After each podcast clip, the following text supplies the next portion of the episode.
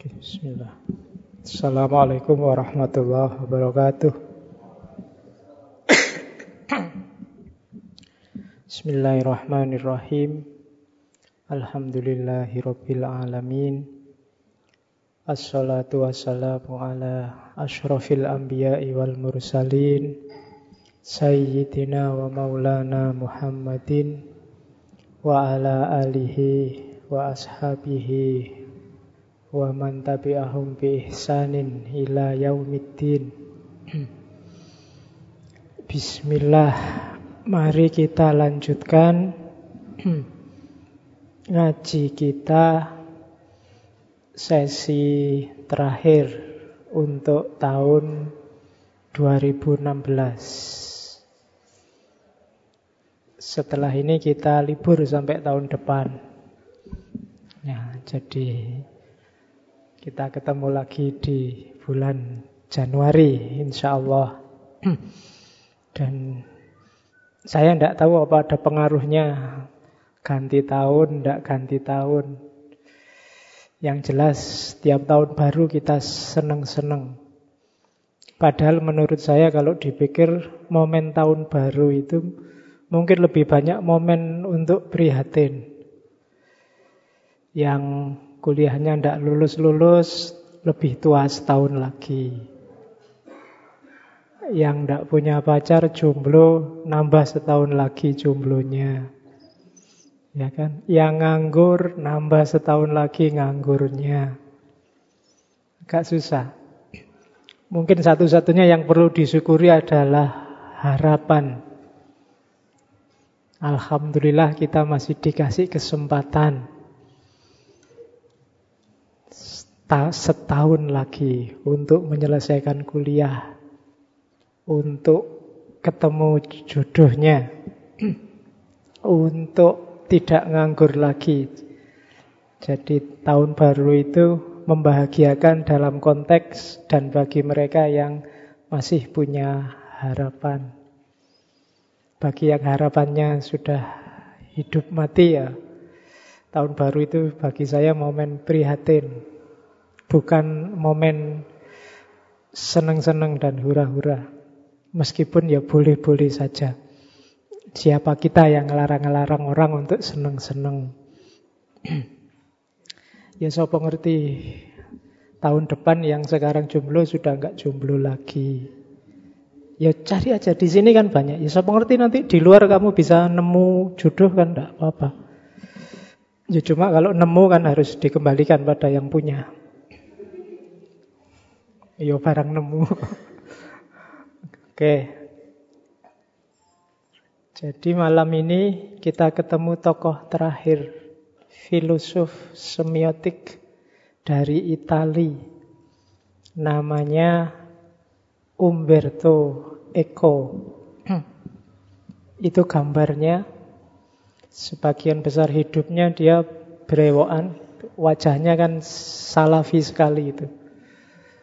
Jadi pandangan matanya tajam, berewokan, kan khas, tinggi besar kayak orang-orang ras Arya. Cowok-cowok Itali kan memang terkenal cakep-cakep. Kalau nggak percaya silahkan kamu lihat sepak bola. Sepak bola itu kalau yang dari Itali tinggi besar gagah-gagah. Beda sama Indonesia. Kalau Indonesia kan kecil-kecil bangsanya, Andi Firmansyah bangsanya gitu. Kan pendek-pendek kecil-kecil, tapi kalau yang kelasnya Italia, Eropa kan tinggi besar. Memang rasnya beda. Mereka dari ujung lapangan sampai ujung bisa cuma sekitar 15-16 langkah. Karena tinggi besar. Kalau kita dua tiga kali lipatnya, jadi sepak bola kita itu capek mesti.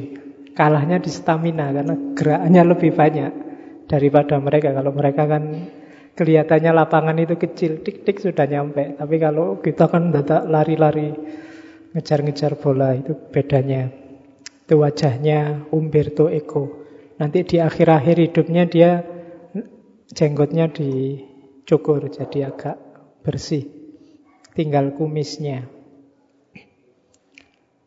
Meninggalnya tahun ini 2016 bulan Februari. Saya ingat karena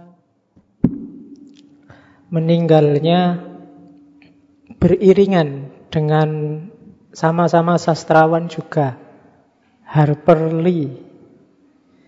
Kalau Umberto Eco ini dikenal The Name of the Rose-nya, kalau Harper, Harper Lee dikenal novelnya, kalau di Indonesia terkenal yang To Kill a Mockingbird. Itu saya lupa kelihatannya sudah lama juga diterbitkan di Indonesia tahun 2008-an. Buku itu ditulis tahun 60-an. Kalau bukunya Umberto Eco yang The Name of the Rose itu tahun 80-an nulisnya. Kalau Harper Lee ini perempuan ya, perempuan yang sampai meninggal belum nikah, jadi lajang. Cuma tulisannya Dua-duanya novel ini difilmkan karena memang luar biasa.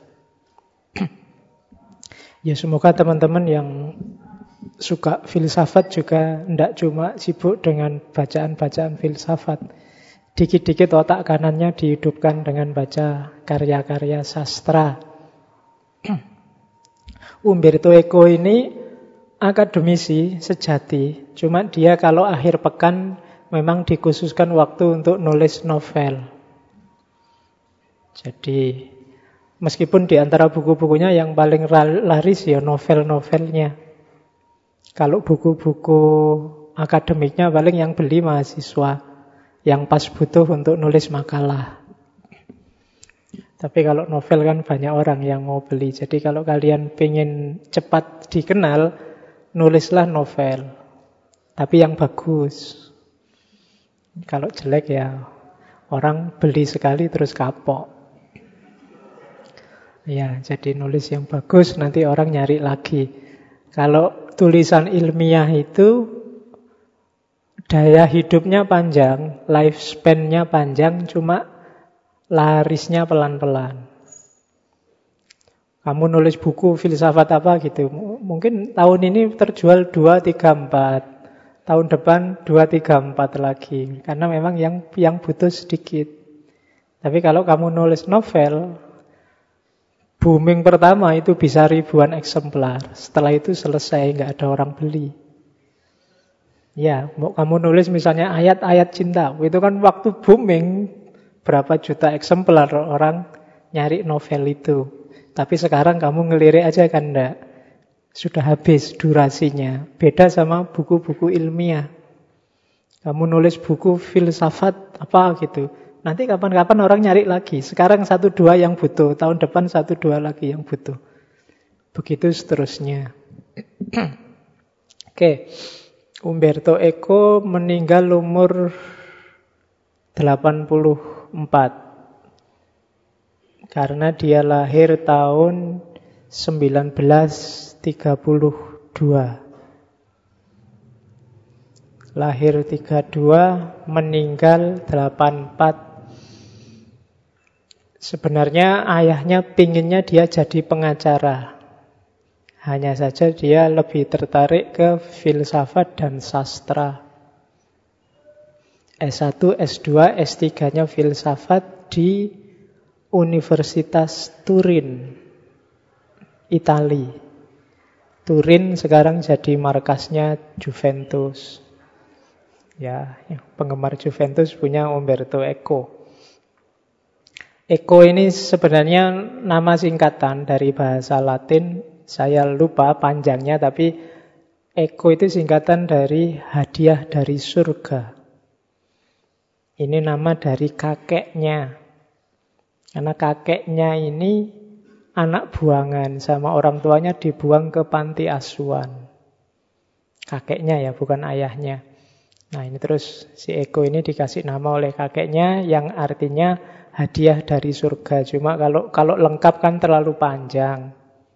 Akhirnya disingkat dalam bahasa Italia, dalam bahasa Latin disingkat kata-kata Latin hadiah dari surga itu diambil kata depannya jadinya Eko. Ya kalau Indonesia kan hadiah dari surga disingkat jadi HDS. Umberto HDS itu mungkin ya. Bahasa Indonesia cuma karena bahasa Latin jadi Umberto ECO. Umberto Eco. Oke, itu seorang Umberto Eco. Dia dikenal orang yang maniak buku. Karena nggak mungkin ada orang pinter anti buku ya.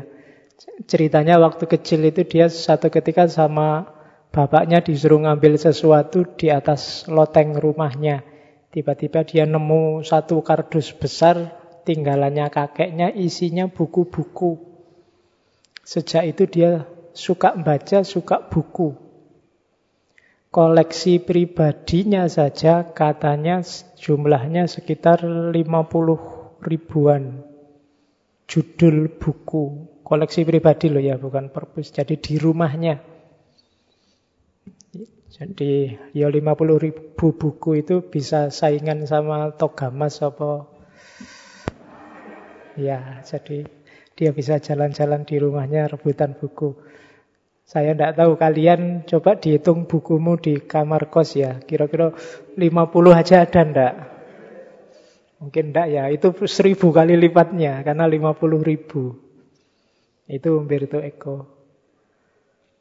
Eh, ya ndak heran kalau orangnya terus jadinya pinter. Karena sangunya orang pinter itu ya mau tidak mau ya buku. Umberto Eco ini tahun 77 dia nulis buku yang bagus. Judulnya baru diterjemahkan dalam bahasa Inggris tahun 2015. Judulnya aslinya bahasa Italia. How to write a thesis. Gimana caranya nulis tesis? Bagi mahasiswa S2 yang mau nulis tesis, kamu cari buku itu. Isinya bagus. Yang saya ingat beberapa tips yang menarik dari Eko itu, yang pertama, jangan sibuk dengan judul. Biasanya mahasiswa itu stresnya nyari judul. Kalau kamu sibuk dengan judul, mesti nggak jalan-jalan tesismu. Tesis itu kalau bagi Eko, yang menarik itu perjalanannya, bukan hasilnya. Perjalanan bikin tesis itu perjalanan eksistensial bagi Eko loh ya. Jadi kalian jangan bingung judulku apa ya ndak. Judul itu tinggal kamu tetapkan apa apa pun judulnya, asal kamu enjoy bahasnya, dia akan eksistensial. Kecuali judulnya yang kamu tidak punya passion. Tidak punya passion itu sebenarnya kamu nggak tertarik. Mungkin hanya karena kamu ngincer beasiswa atau hanya kamu ngincer yang keren, yang sedang tren. Nah, itu bunuh diri. Cari aja yang sesuai minatmu. Judul belakangan.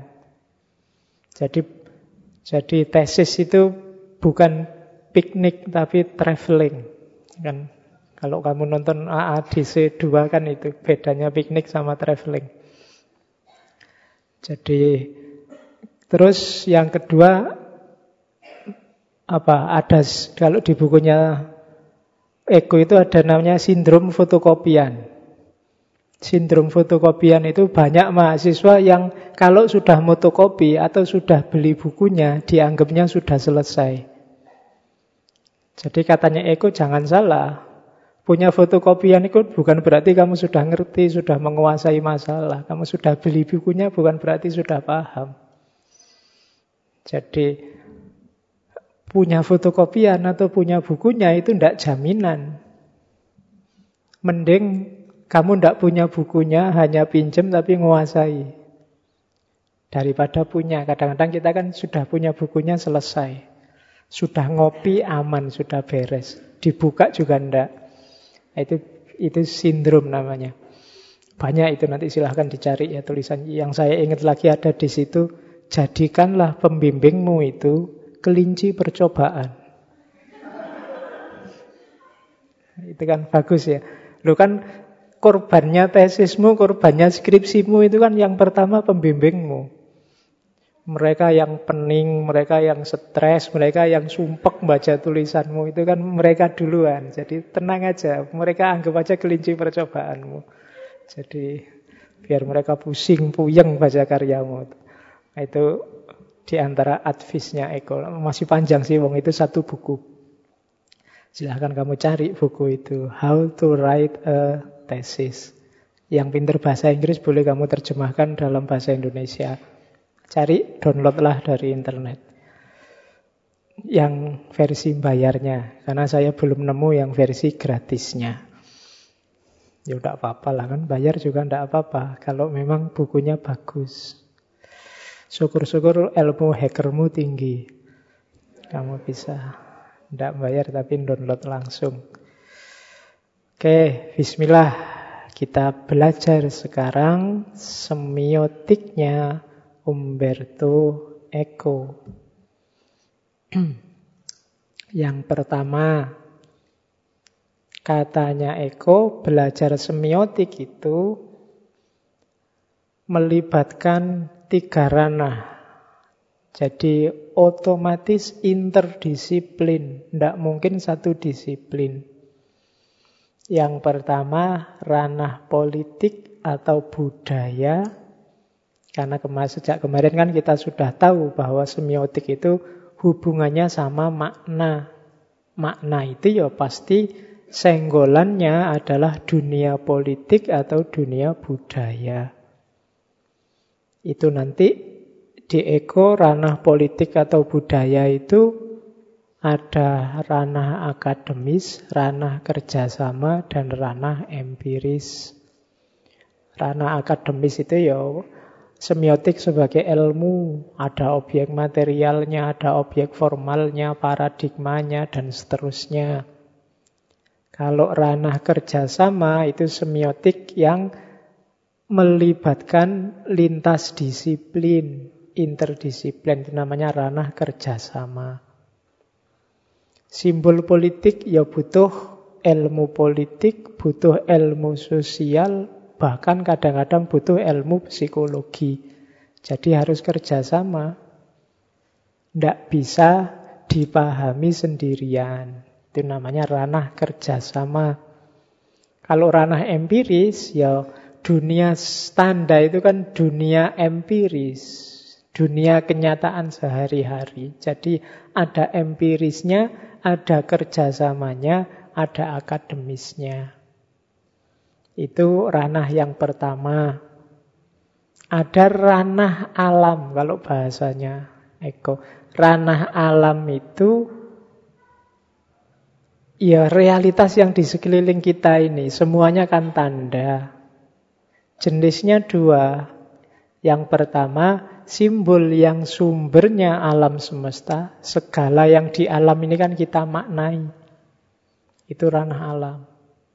Apa pun itu lingkungan hidup atau lingkungan tidak hidup di sekeliling kita, itu kan kita maknai. Ini masuk ranah alam. Dan yang ketiga, eh, ranah alam satu lagi. Selain lingkungan ada perilaku manusia. Gerak kita yang sengaja atau tidak sengaja kan juga termasuk jenisnya simbol. Saya dehem. Ini bisa ini kan simbol, kamu membacanya kok tiba-tiba dehem ada apa ya? Nah, itu kan itu kan juga simbol. Entah dehemnya sengaja atau tidak sengaja. Orang selalu membacanya sebagai simbol. Sandal hilang di masjid. Nah, itu kan simbol juga. Entah kamu membacanya seperti apa. Itu ranah alam dan ranah perilaku.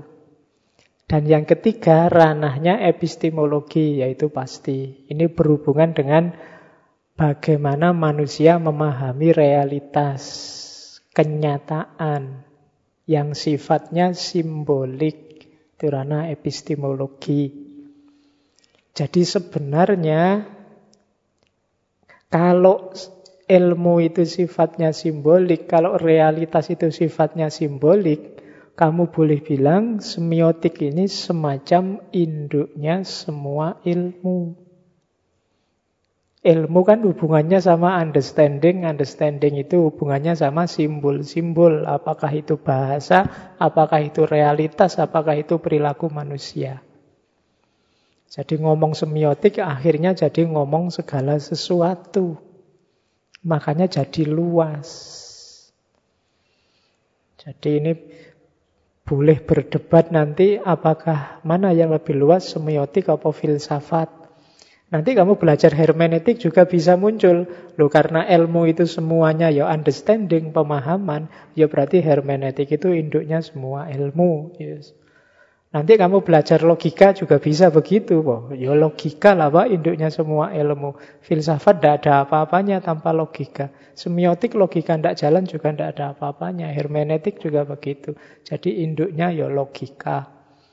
Nanti yang tasawuf bilang ndak induknya semua ilmu itu batinnya, rasanya. Jadi ilmu itu dangkal kalau hanya menyentuh yang lahir-lahir, harus menyentuh yang batin. Jadi induknya semua ilmu itu batinnya. Jangan-jangan nanti yang politik juga bilang begitu ya, ndak. Segalanya bisa diatur, bisa direkayasa. Jadi induknya ya politik. Kamu ngerti apa, ndak ngerti apa, itu politik yang main. Strategi sosialnya yang bunyi. Jadi justru yang menentukan dunia ilmu, dunia filsafat, dunia semiotik itu politik. Jadi politiklah induknya. Nanti mungkin antropologi juga bilang begitu, ya ndak bisa.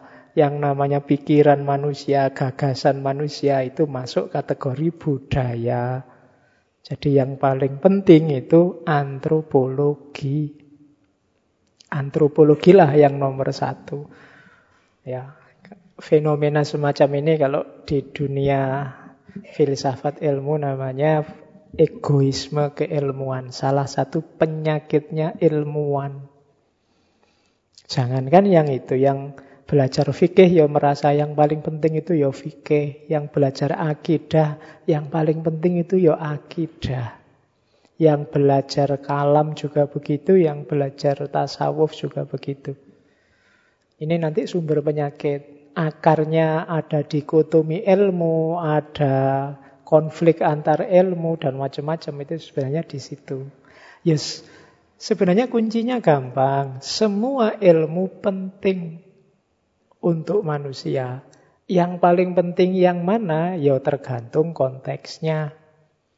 Kapan dan di mana untuk tujuan apa. Kan gitu. Eh, jadi tidak harus gegeran. Kadang-kadang ada orang gegeran wong karena perspektifnya beda. Yang sini ngomong antropologi, yang sana ngomong teologi. Ya mesti aja beda isinya. Tapi terus gegeran. Mesti tidak bisa dipertemukan wong wilayah diskusinya beda. Oke, semiotik nanti wilayahnya berarti dia lintas inter. Penting ya, karena kita dalam komunikasi kita sehari-hari kita pasti menggunakan semiotik. Tokoh-tokoh yang kita bahas satu bulan ini, dia bukan bikin sesuatu yang baru, tapi dia hanya merumuskan proses manusia dalam memaknai tanda. Nah, nanti oleh Eko dibagi dua. Setelah dia mengamati De Saussure, setelah dia mengamati siapa Charles Peirce kemarin, dia melihat bahwa semiotika secara umum itu isinya dua. Yang pertama teori kode, yang kedua teori produksi kode, produksi tanda. Teori kode itu kayak kemarin De Saussure. Teori komunikasi yang coraknya pragmatis itu kayak kemarin Charles Peirce. Dua-duanya penting. Tidak boleh ada yang salah menyalahkan. Cuma kalau hanya satu yang dipakai jadinya nggak lengkap. Yang satu kan struktural, yang satu pragmatis. Yang struktural namanya signifikasi, yang pragmatis namanya komunikasi. Kita ada tanda itu kan untuk saling bertukar komunikasi, untuk saling memberitahu, saling memahamkan. Tidak bisa hanya signifikasi. Kalau signifikasi struktur. Signifikasi kan makna. Mikrofon ini dimaknai sebagai alat untuk mengeraskan suara karena suara saya baru mau habis. Semua menyepakati itu. Tapi dalam konteks tertentu, mungkin ada komunikasi yang butuh makna yang berbeda. Mungkin dia tidak dimaknai sebagai alat untuk mengeraskan suara. Adikmu yang kecil misalnya umur tiga tahun, dia mengkomunikasikan alat ini dengan sesama temannya umur tiga tahun tidak sebagai pengeras suara. Kalau lihat ini mungkin dia dia jadi mainan, mungkin buat pukul-pukulan, duduk-dudukan. Karena masih tiga tahun. Cara dia mengkomunikasikan beda maknanya sama itu. Itu namanya komunikasi. Meskipun secara struktur ini dimaknai sebagai pengeras suara.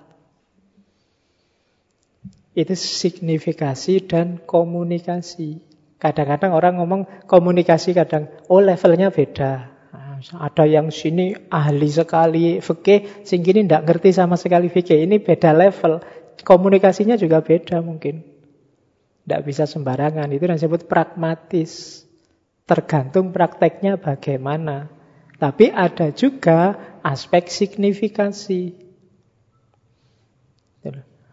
Misalnya burung Garuda secara signifikasi kita sepakati itu sebagai simbolnya Indonesia, lambang negara. Dan kita sepakat. Tapi mungkin dalam konteks tertentu untuk mengkomunikasikan sesuatu kita sama teman kita dalam kasus apa, mungkin burung Garuda itu tidak sebagai lambang negara, tapi mungkin misalnya sebagai komoditas karena kita jualan kaos yang gambar burung Garuda misalnya. Itu kan dia komoditas, bukan lagi lambang negara. Itu kan untuk aspek komunikasi. Aspek pragmatisnya. Jadi ngomong tentang tanda itu terbagi dua, ada aspek signifikasi, ada aspek komunikasi. Kalau kamu hubungkan sama ayat misalnya, ada ayat itu signifikasi itu mungkin semacam tafsirnya. Kalau komunikasi itu sejenis takwilnya. Tafsir itu kan dilihat harafiahnya apa, makna ayat, mantuk, mafhum, dan seterusnya. Kalau komunikasi, ayat ini dipakai untuk apa? Ulama apa sih yang ngomong? Misalnya yang ngomong ulama fikih, ya jadilah tafsir fikih. Yang ngomong ulama kalam, ya jadilah tafsir kalam. Yang ngomong ulama ilmuwan saintis, jadilah tafsir ilmi.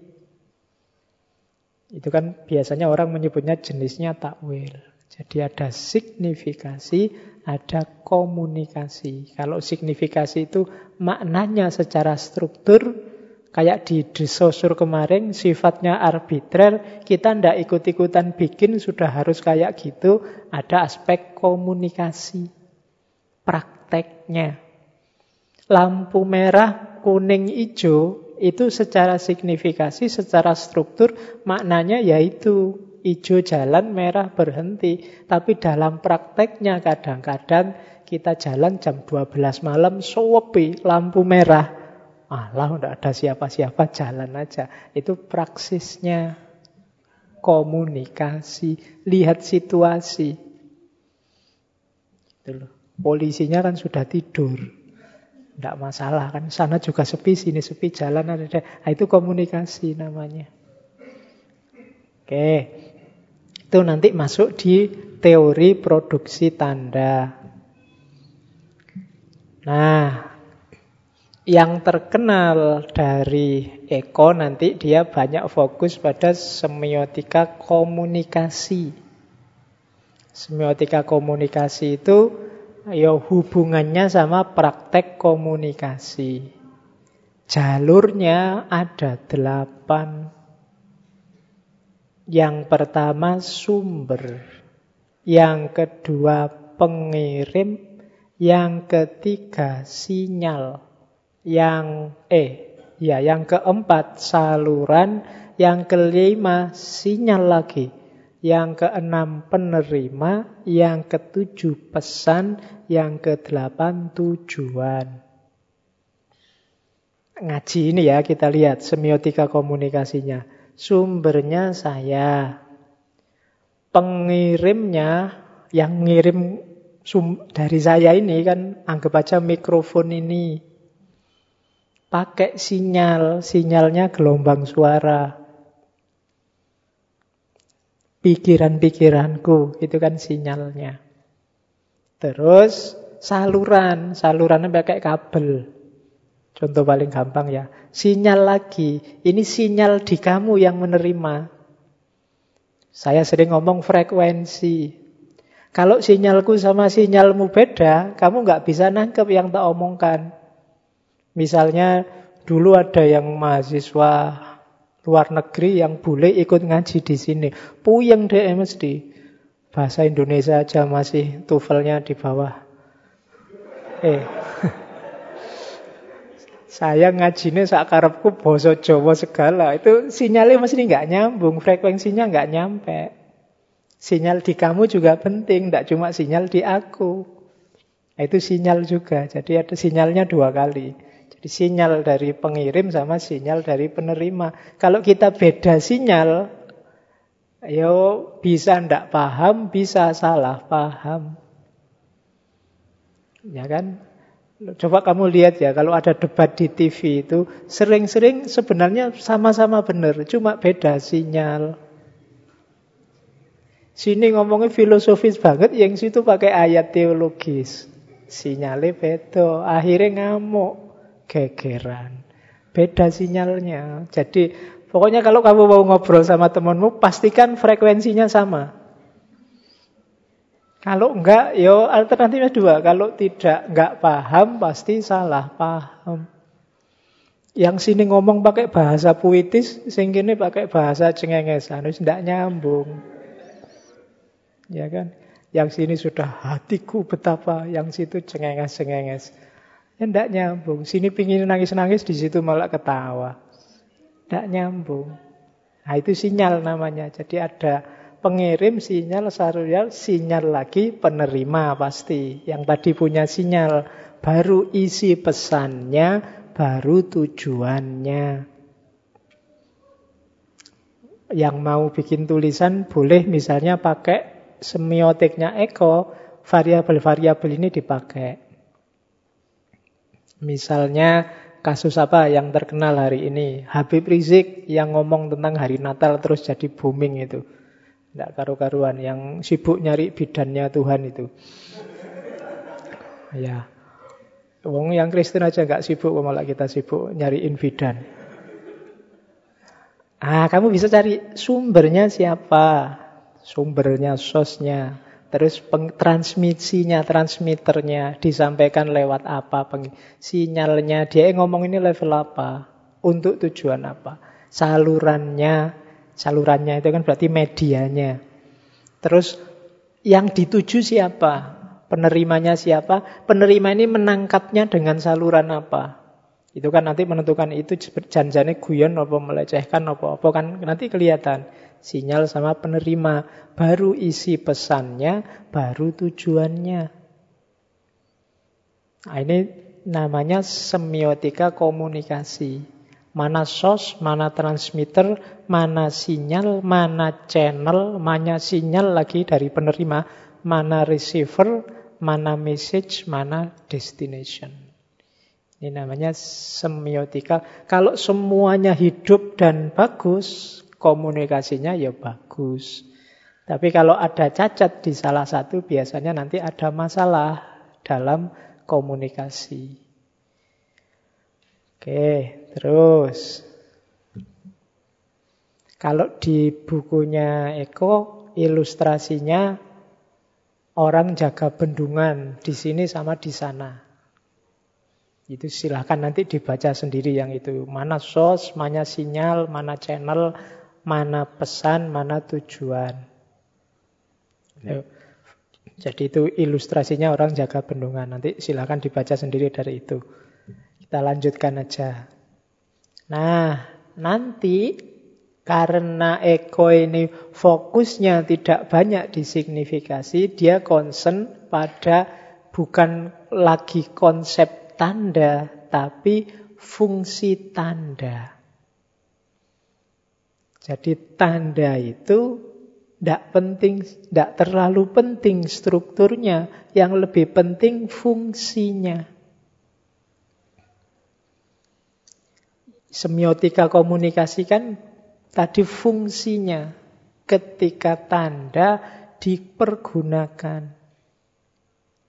Kacamata ini adalah tanda bahwa mata saya sudah plus untuk baca butuh kacamata. Itu kan strukturnya begitu. Tapi dalam prakteknya mungkin dia tidak selalu jadi alat baca. Meskipun judulnya kacamata baca. Mungkin bisa alat garuk.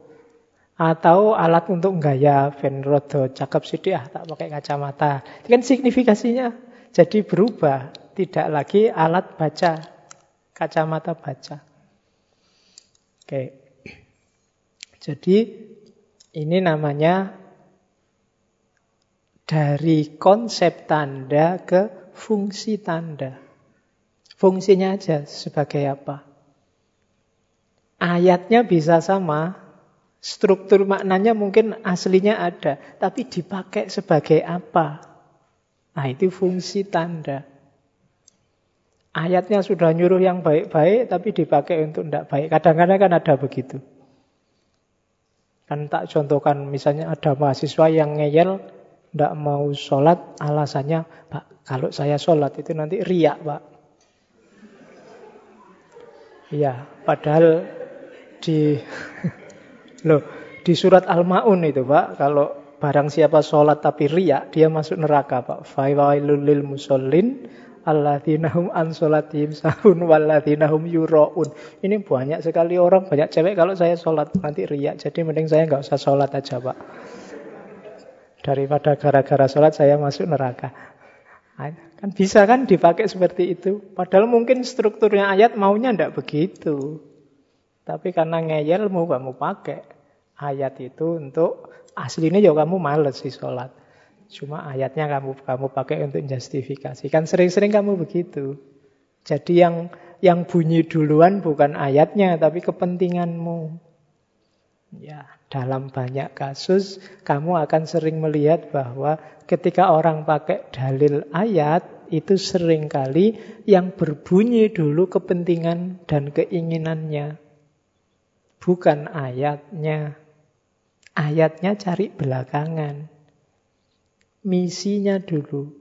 Pas butuh untuk nyerang orang lain, ya dicarilah ayat-ayat yang menyerang. Pas butuh untuk menyayangi, dicarilah ayat untuk menyayangi. Pas lagi butuh pacar, kamu pakai dalil lita arofu. Pas ndak butuh pacar, wala takrobus zina. Loh ya kan ini kepentinganmu sendiri yang kamu pakai. Ya. Oke. Dilanjutkan. Jadi dari konsep tanda ke fungsi tanda. Terus, yaitu urean yang lain mirip kayak kemarin. Kadang-kadang ada yang denotatif, kadang-kadang ada yang konotatif. Yang denotatif itu yang ngomong struktur bahasa apa adanya. Kalau konotasi itu biasanya melihat ada makna yang lain di balik yang tertulis. Kalau ini sudah sejak kemarin kita bahas. Tinggal diulang. Tapi yang lebih penting adalah judulnya. Bahwa dalam perspektifnya Umberto Eco, dia bergeser dari konsep tanda ke fungsi tanda. Makanya tadi semiotika komunikasi lebih ditonjolkan. Meskipun ada level struktur, level signifikasi ketika makna disepakati. Jalurnya semacam ini loh nanti. Jadi ya yang pertama jelas makna itu dunia manusia dia ambil kayak abduksinya Charles Peirce minggu lalu. Jadi abduksi itu kan ya memang tidak ada yang mutlak dalam hidup kita ini makna itu sifatnya sangat cair. Sekarang A, besok B. Tapi kalau pakai abduksi kan jawaban yang paling mendekati kebenaran, jawaban yang paling mendekati kemungkinan adalah ini. Kan gitu. Itu namanya kan abduksi minggu lalu. Dengan parameter-parameternya. Jadi abduksi itu kan jawaban terbaik dari sekian banyak kemungkinan. Ya, kalau kamu malam minggu sendirian di kamar, jawaban paling bagus di antara banyak alternatif jawaban adalah kamu sedang tidak punya pacar, kan itu. Ya mungkin banyak alternasinya, mungkin janjinya ya kamu punya pacar tapi sedang berhalangan apel libur tanggal merah. Atau kamu sudah punya pacar tapi pacarmu sedang pulang kampung. Kan banyak. Tapi jawaban terbaik dari kamu sendirian di kamar waktu malam minggu adalah kamu tidak punya pacar. Nah, itu namanya abduksi. Jadi kemungkinan terbaik. Oke, kok kamu lama sekali di Jogja? Ya padahal kamu bukan orang Jogja. Jawaban terbaik adalah kamu tidak lulus-lulus kuliahnya. Ya, ya mungkin banyak alternatif. Yo, saya kan kerja pak, atau saya kan memang pingin santai-santai pak, atau macam-macam jawabannya. Tapi dari sekian banyak jawaban, sebenarnya ada yang paling mendekati benar adalah yo intinya kamu tidak lulus-lulus kan gitu aja. Itu namanya abduksi. Nah, jawaban terbaik ini nanti kan ditanggapi orang, disetujui orang namanya intersubjektivitas. Oh ya, aku juga setuju. Yang lain juga setuju. Yang lain juga setuju. Nanti lahir namanya konvensi. Banyak orang yang setuju. Setelah semakin banyak orang setuju, dia jadi simbol. Sekarang dia jadi kode baru. Orang kemudian, pokoknya kalau malam minggu kamu di kamar, berarti kamu jomblo. Akhirnya kan karena ada kesepakatan baru, konvensi baru, kamu paksa-paksain kalau malam minggu harus keluar. Biar tidak dianggap tidak punya pacar. Karena sekarang lahir kode baru bahwa kamu tidak boleh sendirian di kamar, itu adalah simbol kalau kamu tidak punya pacar. Nah, lahirnya tanda, lahirnya kode itu kan semacam ini. Jadi dari gagasan abduktif, kemudian dipahami, ditafsirkan, kemudian disepakati, setelah itu lahir tanda. Ya kayak kemarin yang ke Jakarta 212 itu simbol membela Islam. Itu kan sifatnya konvensi. Kamu cari ayatnya ya tidak akan ketemu, hadisnya tidak akan ketemu. Barang siapa yang datang ke Monas maka dia sudah membela Islam. Tidak ada. Tapi ada konvensi. Siapa yang ke sana membela Islam. Nah itu namanya dari situlah nanti lahir kode-kode baru. Jadi lahirnya kode itu modelnya semacam itu. Yo kode, kalau segalanya kode, yo berarti semua makna itu polanya semacam ini. Jadi makna apa pun diawali dari abduksi yang bisa ya bisa enggak. Tapi kemudian disepakati, setelah disepakati maka dia jadi kode baru. Misalnya kamu kuliah, diwajibkan pakai sepatu. Itu mungkin kamu cari dalilnya juga ndak ada. Kamu cari hadis Sahih Bukhari Muslim Kitab kuning tidak akan ketemu barang siapa cari ilmu pakailah sepatu. Tidak ada. Tapi kan di awal dari abduksi bahwa nyari ilmu itu harus rapi loh. Tandanya rapi antara lain pakai sepatu. Ya, pasti ini tidak dari kita ya. Kalau dalam pendidikan Islam awal itu kan di masjid. Nggak mungkin naik masjid pakai sepatu. Jadi mesti ada konteks yang berbeda. Nah, pakai sepatu ini kemudian jadi simbol kerapian disepakati. Banyak orang setuju meskipun awalnya sifatnya abduksi, bisa ya bisa enggak, tapi jawaban paling mungkin antara pakai sandal jepit enggak pakai apa-apa, pakai sepatu sandal, yang kanan sepatu yang kiri sandal dan dan pakai sepatu itu yang lebih menunjukkan kerapian yang sepatu. Terus banyak orang sepakat terjadi konvensi maka etiknya orang kuliah itu ya pakai sepatu dong. Nah, itu dia jadi kode. Kalau zaman saya dulu mahasiswa naik bis kota itu dulu Kobutri itu membayarnya cuma 100 rupiah. Meskipun kamu muter-muter Jogja. Itu keneknya melihatnya cuma satu. Kamu pakai sepatu apa enggak?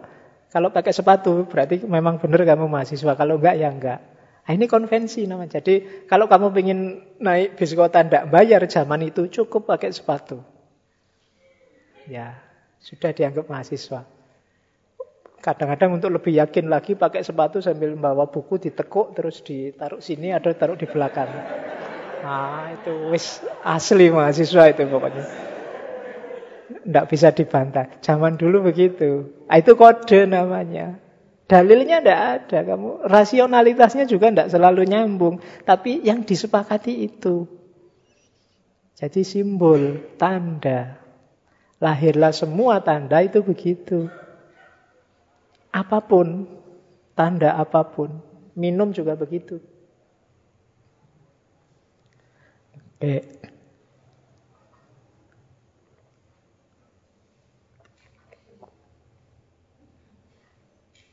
Kita lanjutkan. Nah, dari situ nanti Eko terus melanjutkan ada tanda, ada signifikasi, ada interpretasi. Tadi kan sudah disepakati itu. Yang disepakati itulah nanti namanya struktur. Jadi Cuma setelah dia jadi struktur, kan terus dipahami lagi oleh orang-orang. Nah, pemahaman orang-orang ini sifatnya otonom. Itulah namanya interpretasi. Meskipun sudah disepakati bahwa cirinya mahasiswa yang rapi itu pakai sepatu, kamu kan tetap bisa mengkritik. Kamu kan tetap bisa menginterpretasi sesuai versimu. Karena hakikatnya pemahaman itu otonom. Meskipun sudah disepakati, kamu bisa setuju, bisa tidak setuju. Atau kamu maknai ulang. Kamu tambah makna lagi. Misalnya, dulu orang anggapnya sepatu adalah simbol dari kerapian. Sekarang kamu ganti sepatu adalah simbol mahasiswa penurut, mahasiswa tidak kritis. Nah, ini makna baru sudah, tanda yang baru. Gitu loh. Mungkin maknamu terus disetujui. Semua orang menyetujui itu. Akhirnya banyak orang yang sebenarnya nggak usah pakai sepatu, mending nggak usah sepatu. Terus akhirnya sepatu jadinya nggak cuma tanda mahasiswa penurut adalah sepatu adalah simbol keterjajahan. Oh, maknanya tambah lagi. Terus akan ada semacam ini. Itu nanti siapa? Eko pinjem teorinya Charles Peirce minggu lalu. Unlimited semiosis. Jadi tanda dan signifikasi dan interpretasi itu sifatnya tidak terbatas. Setiap orang memaknai terus-menerus sesuai versinya masing-masing. Nanti kalau ada makna yang berbeda, melahirkan konvensi baru, ya lahir tanda baru, kode baru. Tapi secara individual, sifatnya pemaknaan dan tanda itu unlimited. Tidak terbatas. Ngaji ini dulu awalnya mungkin simbol Allah masjid daripada sepi, yang penting ada kegiatannya. Lahirlah ngaji. Ah, ngajinya kok bosen ya, balik-balik ngomong fikih, ngomong itu. Jadi awalnya dia simbol meramaikan masjid. Terus lahirlah dia makna baru. Kemudian ada yang mana, wah ini alternatif ini. Yang lain ngomong fikih, kita ngomong filsafat. Berarti dari meramaikan masjid terus ada ngaji alternatif. Nah, mungkin ada yang memaknai lagi. Ini ngaji daripada nganggur. Malam-malam, toh TV-nya acaranya sinetron cuma gitu-gitu aja.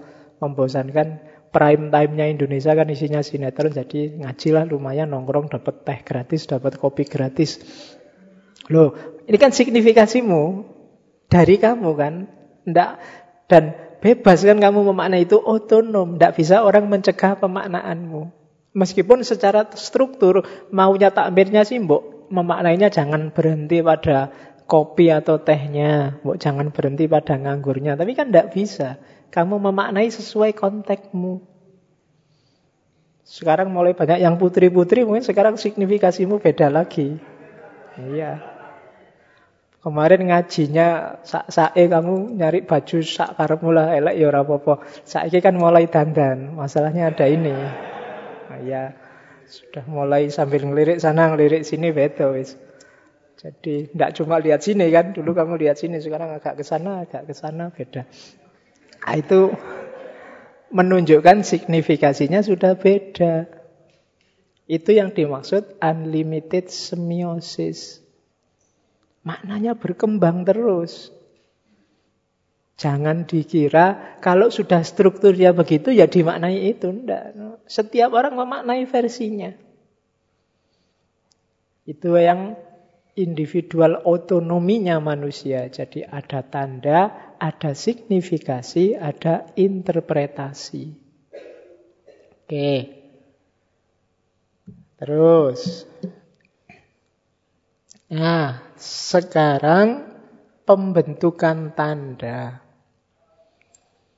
Tanda itu apa saja sih bentuknya, keterbentukannya, bahasanya begitu. Tanda itu lahir ada kalanya, itu kan ada lima jalur yang bikin tanda itu lahir. Dengan proses seperti di depan tadi, pendapat individu yang jadi, yang disepakati banyak orang sehingga melahirkan konvensi, dari situ lahir struktur semiosis yang sifatnya terus-menerus unlimited, bisa diperbarui. Nah, ketemunya itu bisa lewat lima jalan dalam cermatannya Eko. Ada yang namanya Eko di sini. Ya. Ini eko ekonya Italia sama ekonya Indonesia kita lihat. Yang pertama, tanda itu muncul karena secara sengaja dibikin. Namanya kerja fisik. Jadi sengaja dibikin tanda, misalnya apalah, kamu punya lembaga apa, terus simbolnya. Nah, itu kan sengaja dibikin. Garuda Pancasila. Garuda Pancasila itu kan sengaja dibikin. Jadi bikin simbol. Misalnya ngaji filsafat kita, kita kasih gambar apa ya? Ya simbol lah pokoknya. Itu bikin namanya. Kamu bikin simbol. Kayak kamu dulu pramuka waktu kecil punya regu kan. Bikin regu A, bikin regu B, regu semut, regu Kelinci lagu apa itu kan bikin namanya. Memang sengaja dibikin. Oke, jadi dalam banyak hal kita sering bikin, kalau kamu bikin perusahaan baru, bikin lembaga baru, biasanya kan ngasih simbol baru itu namanya bahasa letterlocknya kerja fisik. Sengaja dibikin. Oke, ada kalanya sifatnya pengenalan. Pengenalan itu kamu melihat sesuatu, apakah sesuatu itu barang ataukah peristiwa ataukah aktivitas yang menurutmu aktivitas ini sesuatu ini punya kandungan makna tersendiri. Itu namanya pengenalan. Jadi objek peristiwa yang dianggap mengungkapkan sesuatu. Peristiwanya orang ngebel, misalnya kamu naik motor, din din di belakang. Nah, itu kan belnya ini kan ada maknanya. Itu namanya pengenalan. Kamu harus mengenali. Itu maknanya apa kalau ada orang ngebel-ngebel di belakangmu. Apakah orangnya sedang kesusu, sementara kamu jalannya terlalu lambat, ataukah kamu ngeriting kanan tapi belok kiri. Ya, saya baru dikasih tahu Pak, yang sopir itu hati-hati Mas itu banyak sekarang ngeriting bebek. Jadi ngeriting bebek itu nunjuk kanan, bebeknya kan belok ke kiri. Jadi hati-hati dengan orang ngeriting bebek. Nah, itu pengenalan. Kalau ada orang ngebel di belakang, peristiwa ngebel ini kan ada ada maknanya. Peristiwa apa pun yang kamu anggap ini bermakna, itu namanya pengenalan. Orang dehem, kayak tadi, nah ini kan pengenalan. Kamu harus mengenali, ini bolak-balik dehem kenapa sih? Nyindir aku, ngingetin aku, atau sedang flu. Nah ini kan simbol yang harus kamu pahami, ini, ini namanya pengenalan. Senyummu itu senyum sinis apa senyum ramah apa memang bentuk mulutmu ya agak senyum gitu. Nah ya kan kamu harus mengenali. Tidak dibikin, kamu nggak boleh bikin baru. Ini jenis simbol yang harus kamu kenali. Kalau di daerah sini kayak gitu simbolnya apa ya? Nah, itu pengenalan namanya. Kalau tradisi di sini kayak gitu maknanya apa ya? Itu pengenalan. Jadi jenis simbol yang sifatnya pengenalan. Tidak dibikin baru, kamu harus ngecek, kamu harus kenali itu maknanya apa. Nah, kalau kamu ke Parangtritis, mungkin kamu kadang-kadang lihat orang buang tumpeng. Itu juga simbol kan? Tidak mungkin dia niatnya buang makanan. Ada makna yang dia tempelkan di situ. Harus kamu kenali. Tumpeng di situ simbol apa? Itu namanya pengenalan. Ada simbol jenis ketiga penampilan atau penampaan. Ya, penampaan bukan dunia lain ya. Jadi penampilan itu ada satu objek, sesuatu ataukah satu tindakan yang ini jadi contoh jenis objek atau tindakan yang lain. Ini namanya penampilan.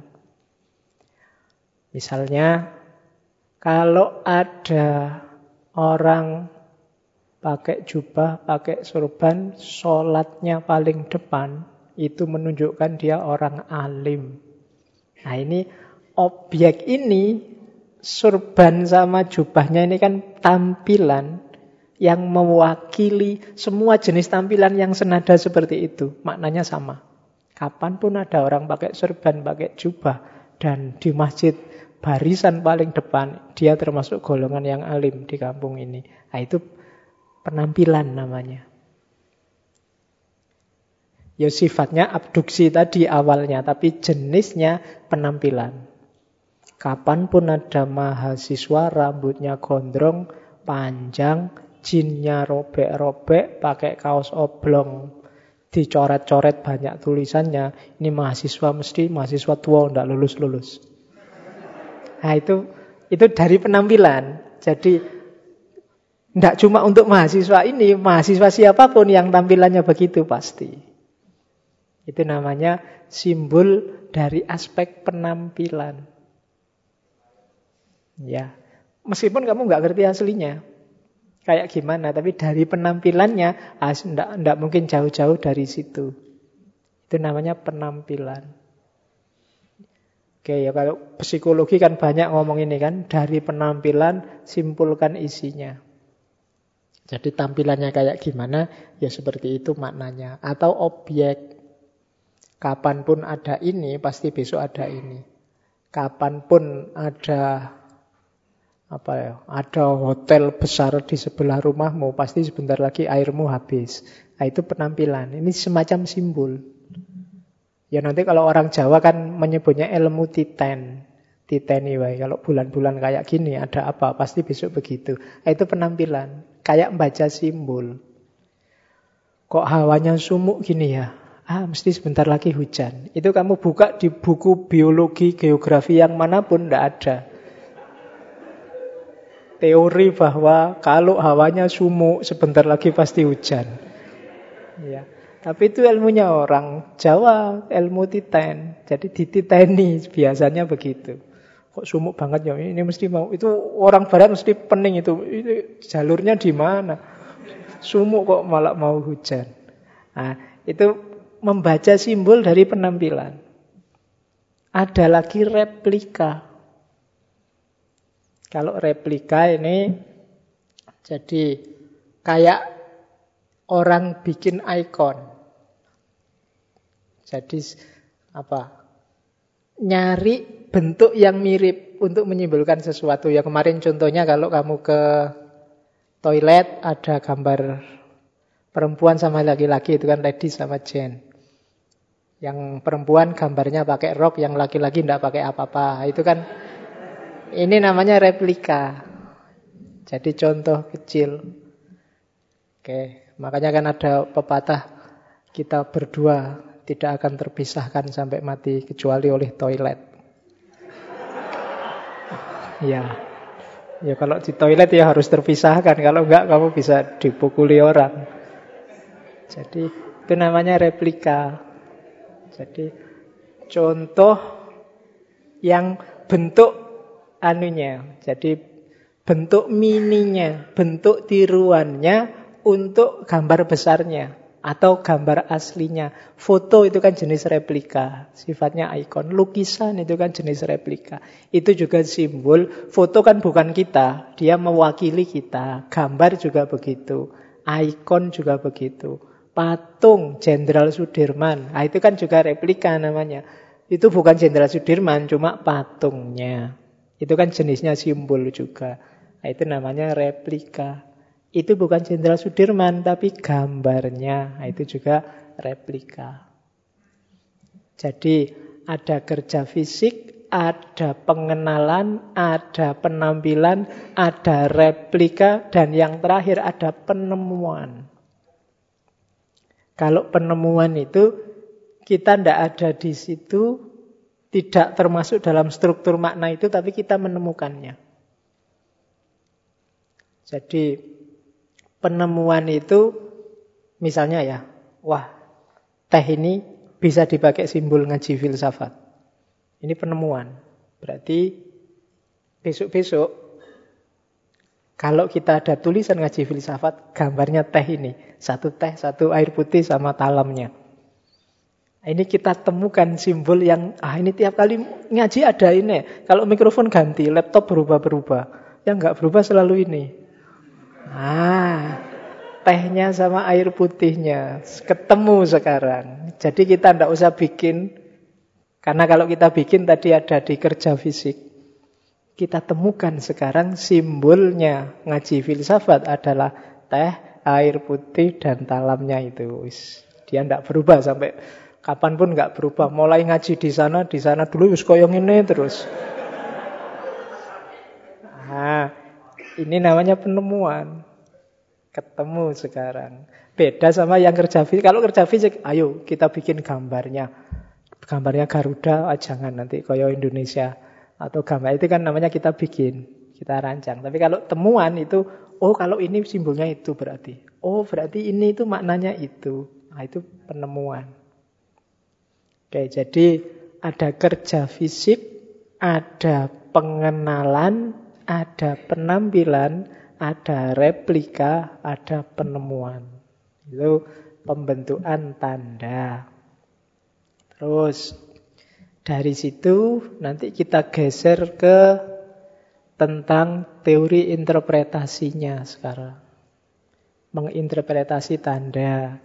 Kalau di ego diawali dari nulis.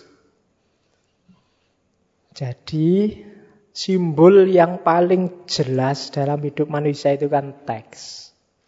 Yang dibalik itu ada banyak makna. Nah, kita masuk sekarang ke teori interpretasi. Diawali dari nulis. Ingat-ingatlah ketika kita nulis, kita harus ngerti tulisan ini nanti dibaca oleh siapa, maka pakailah kode-kode tanda-tanda yang sekiranya bisa dipahami oleh audiennya yang kamu maksud. Kalau tidak, ya kayak tadi, tulisanmu nggak nyampe pesannya, nggak nyampe tujuannya. Itu targetnya nulis teks. Jadi yang pertama-tama itu untuk interpretasi kan jelas teksnya. Dan teks itu kalau dia tanda kan dia termasuk tanda yang semiotik pragmatik tadi. Nah, karena dia harus komunikatif, maka kodenya, frekuensinya harus sama. Kalau tulisan ya harus dibayangkan yang baca siapa. Maka jadilah tulisannya semacam itu. Kamu ketika nulis buku itu yang baca siapa? Kemarin waktu saya nulis filosof juga manusia itu kan yang terbayang kalian. Jadi bukunya isinya ngono kae. Tidak ada analisisnya, wis cerita-cerita, nyari yang lucu-lucu. Yang kalian cari kan itu. Itu membayangkan audiennya. Itu kalau dibaca ahli filosof, ahli anu, itu buku apa? Mesti begitu. Karena memang audiennya yang terbayang di kepala, bukan mereka. Jadi kalau kalian nulis buku, bayangkan audiennya. Jangan semata-mata kode yang ada di kepala. Kalau tidak jelas audiennya, ya mesti nanti pesanmu nggak nyampe. Kamu ngomongnya di level apanya nggak jelas, ya pesannya nggak nyampe. Tidak mungkin terjadi proses interpretasi. Karena kodenya tidak dipahami oleh audiennya. Itulah mengapa Al-Quran itu pakai bahasa Arab. Karena dia turunnya di Arab. Masyarakatnya menggunakan bahasa Arab. Kalau turunnya di Jawa, ya insya Allah pakai bahasa Jawa. Karena kalau turun di Jawa pakai bahasa Arab, ya pesannya tidak nyampe. Kan logikanya sederhana begitu. Jadi kalau ada yang tanya, Pak, Quran itu kok pakai bahasa Arab, Pak? Allah itu kok diskriminatif? Ya enggak. Dia turunnya memang di Arab. Pakai kalau dia turun di Arab pakai bahasa Jawa, orang Arabnya bingung. Idiom-idiom kode-kodenya kan juga kode-kode Arab. Kalau ngomong binatang kan ya binatang-binatang Arab, tumbuhan juga tumbuhan-tumbuhan Arab. Maka ketemunya ya buah tin, buah zaitun, tidak ada kangkung, bayam, seledri. Ya kan? Biasanya kode-kode Arab. Binatangnya kan juga gitu. Onta, domba, lebah. Nggak ada bebek, apa. Orang Arab tidak akan bisa menangkap. Jadi secara komunikasi ya memang harus begitu. Kalau tidak begitu, yang dituju tidak akan paham. Audiennya tidak akan bisa menangkap. Makanya kemarin ada yang bilang, Pak, kok Quran itu ada ayat yang bisa ditafsirkan bumi itu datar, Pak? Padahal bumi itu kan bulat. Jadi kamu cek aja Al-Quran turunnya tahun berapa. Bumi bulat itu dipahami manusia tahun berapa. Kalau zaman itu Al-Quran sudah ngomong bumi bulat, itu Quran bisa saat itu dianggap Quran itu sesat. Orang menghayati hidup dengan bumi itu datar. Dan Quran bukan kitab IPA.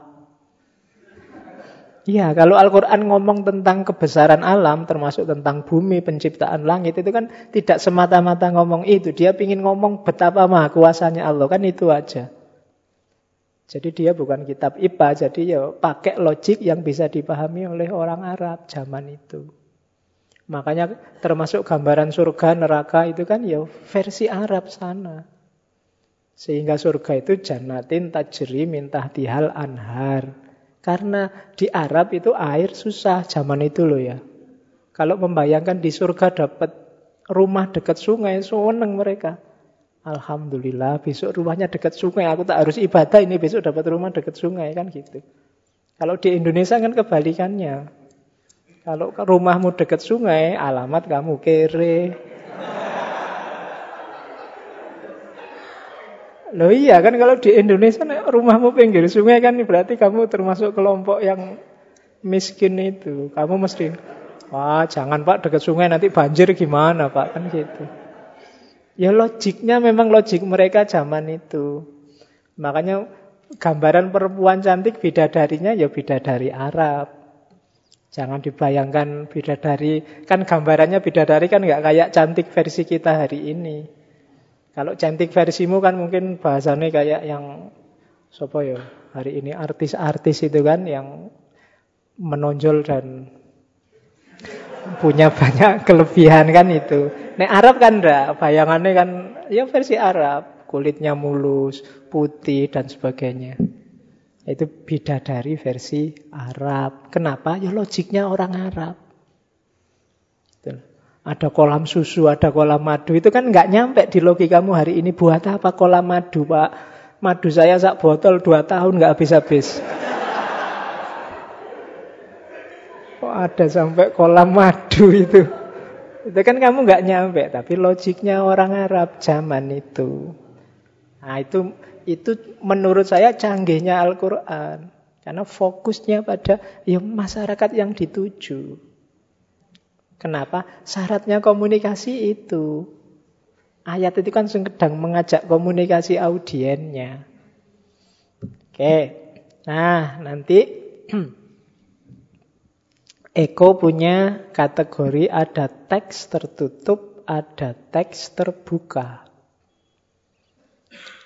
Teks tertutup itu teks yang sangat jelas dan pembaca Pokoknya dipaksa tidak boleh memahami berbeda.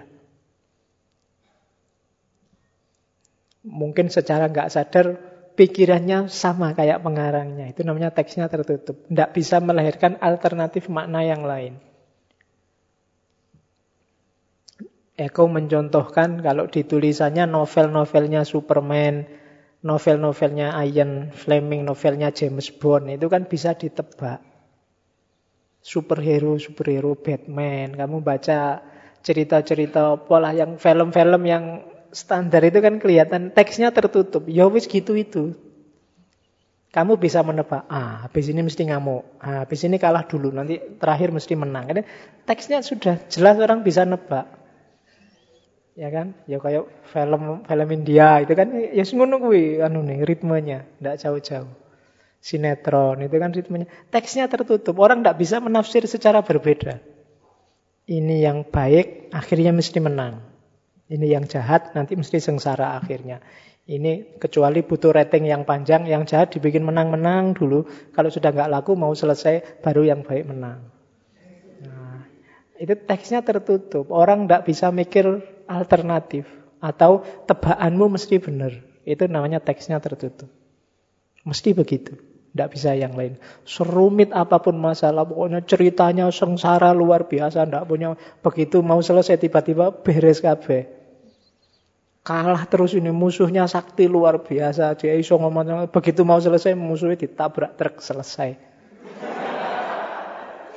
Habis. Bisa ditebak, mesti menang. Ya.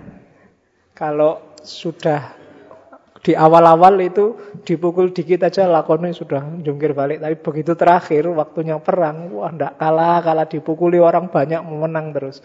Teks-teks yang tertutup yang mudah ditebak kayak gini yang menurut Eko namanya teks tertutup.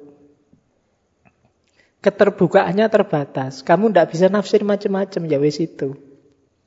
Kayak kamu baca novel-novelnya Superman itu ya wis kayak gitu otot kawat balung besi ya kan cuma kayak gitu. Ditembak ndak apa-apa dianui ndak apa-apa.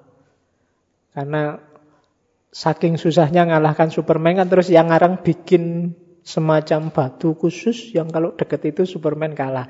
Nah, itu kan ya saking sumpek itu susah.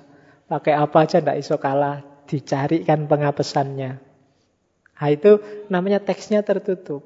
Orang ndak bisa mikir alternatif. Ya wis kuwi ketika membaca teks-teks kayak gini, dia tidak menginspiremu untuk, tidak menginspirasi kita untuk melahirkan gagasan baru yang kreatif.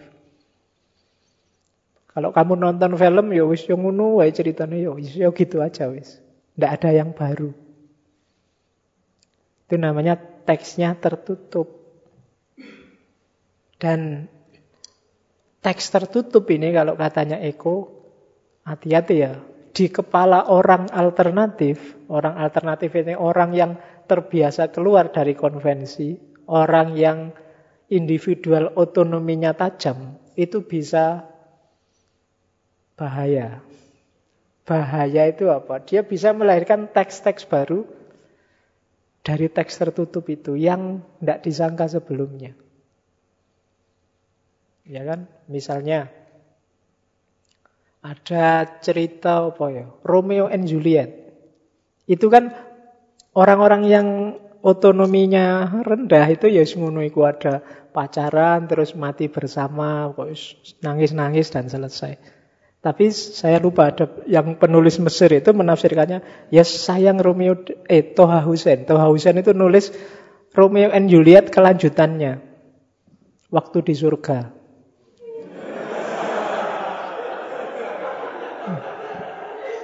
Loh itu kan kamu nggak nyampe mikir di situ. Tapi jangan dikira di surga itu terus yang-yangan seneng-seneng. Ternyata gue geran tiap hari. Ya. Urusan anduk waktu mandi lah, urusan itu gegeran tiap hari. Ternyata ya ndak yang-yangan. Jadi padahal bayanganmu kan wah sehidup semati. Jadi meskipun sudah mati di sana bersama seneng-seneng ndak. Ternyata ya tiap hari gegeran. Urusan-urusan kecil gegeran. Nah, itu yang nulis Toha Hussein itu. Nah, itu kan orang yang otonominya tinggi, jadi nggak nggak terjebak oleh teks yang tertutup itu. Jadi bayangannya nggak cuma itu, gitu loh. Jadi dia, wah ini seandainya jadi beneran kan gitu.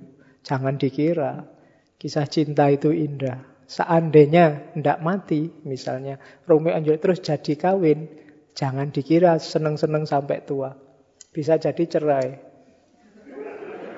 Lo ya kan, mungkin ngurusi anak lah, mungkin urusan duitnya habis harus utang sana sini lah, mungkin ah, lebih lebih ngeri cerita setelah itu.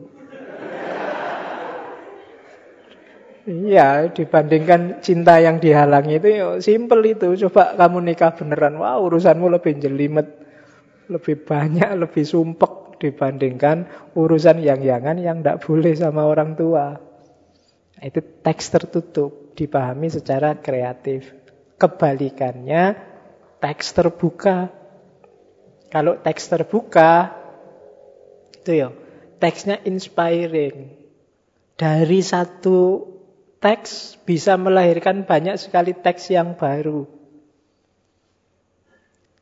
Ya kalau kita sambungkan dikit sama Al-Quran, itu kan Al-Quran itu kan sangat terbuka. Satu ayat bisa melahirkan sekian ribu tafsir. Itu kan teks terbuka jelas. Jadi tidak terpaku kalau ayatnya ini artinya ini. Tapi banyak ulama yang berbeda menafsirkan secara berbeda. Itu namanya teksnya terbuka. Menginspirasi orang. Tidak mendikte orang. Kalau teks tertutup itu mendikte. Kalau teks terbuka itu menginspirasi. Oke. Okay. Meskipun demikian, nanti di kalimat kedua itu, meskipun teks itu hakikatnya terbuka, tapi yo ya orang nggak iso dong menafsirkan sakar PDW. Kayak tadi kan, saya ndak sholat pak karena khawatir ya. Ah, itu sakar PDW. Nanti Eko punya rumus sendiri. Tafsir jangan ngawur. Ndak boleh sembarangan. Meskipun kita bebas.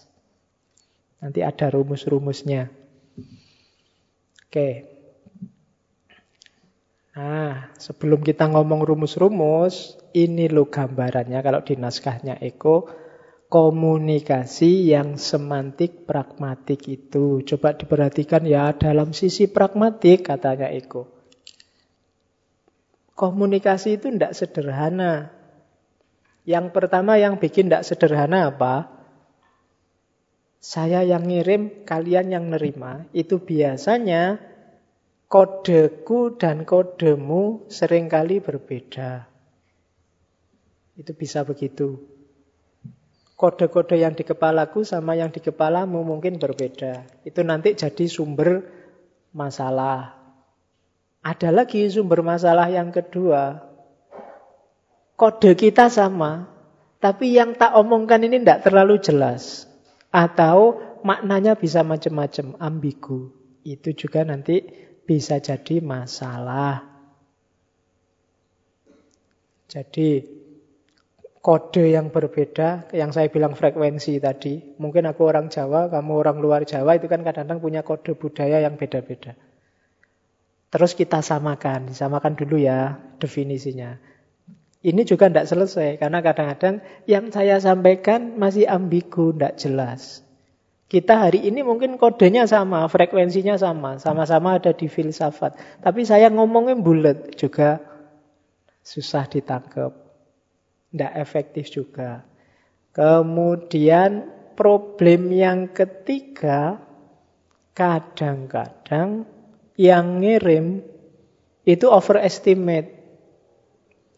Overestimate itu dia sudah menjelaskan panjang dan merasa sudah. Ini mesti yang pajak omong mesti ngerti. Kamu nulis banyak terus merasa yang audien yang baca pasti sudah ngerti. Loh ya kalau kamu sendiri yang baca iya, tapi orang lain nggak mesti.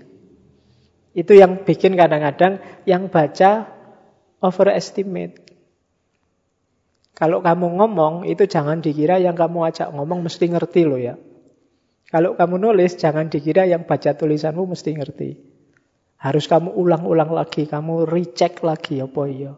Level yang baca ini siapa kira-kira. Waktu saya kemarin nulis buku Thinking Skill, itu sebenarnya yang saya bayangkan adalah anak SMA yang baca.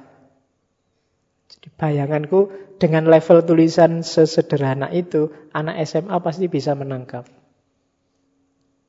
Tapi mungkin aku salah. Kadang-kadang kalian baca aja tidak paham. Berarti overestimate aku kemarin waktu nulis. Tak bayangkan itu bahasanya sederhana loh. Itu aku nggak jelimet-jelimet. Tapi kalian kan juga karpe apa nulis. Nah, itu berarti aku overestimate. Kan sering kali begitu. Itu juga jadi penghalang dalam pragmatik. Jadi tidak semata-mata struktur. Kita frekuensinya sama. Kodenya sama. Yang saya ucapkan jelas. Aku juga tidak overestimate. Bisa dipahami. Tapi jangan lupa kadang-kadang keadaan atau situasinya tidak memungkinkan untuk proses komunikasi berjalan baik. Ngomong filsafat waktu kamu lapar. Wah, itu bunuh diri sudah. Wong waktu kenyang aja kamu tidak paham, apalagi waktu lapar. Ya kan? Mesti yang terbayang kapan selesainya. Kan begitu. Jadi situasi menentukan. Jadi waktu sumpek-sumpeknya ditagih utang diajak mikir Plato. Wah, tidak bisa. Tidak nyambung itu sudah. Itu situasi. Jadi jangan dikira, enak loh ini bukunya enak. Wah aku lagi nggak mood maca filsafat. Iki skripsi rada dadi. Jadi sebagus apa pun buku ndak menarik sudah. Jadi itu situasi. Dan yang ya situasi termasuk tempat dan waktunya ndak tepat, ruang dan waktunya ndak tepat. Jadi ya sudah, Ya meskipun kamu penggemar sepak bola, kalau waktunya malam pertama terus temanmu, ayo nongkrong di sini. Ya enggak lah, waktunya sepak bola, bola yang lain. Situasinya enggak pas. Jangan dimarahi teman, wah kamu enggak setia sekarang sama klub kita. Ya enggak. Ruang dan waktunya enggak tepat. Jadi urusannya beda. Jadi komunikasi itu ternyata tidak sesederhana yang dibayangkan. Frekuensinya harus sama. Kemudian yang diomongkan harus jelas, situasinya juga harus pas. Jadi tidak semata-mata struktur. Terus, jadi itu ringkesnya, teks itu ya memang diawali dari konvensi atas makna yang bawah itu. Dari situ makna secara struktur, secara signifikasi harusnya sama, tetap, dan konsisten.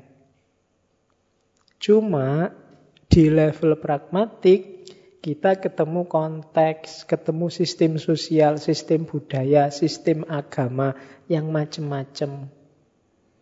Sehingga dari situ perubahan makna sangat mungkin terjadi sesuai kepentingannya, sesuai konteksnya.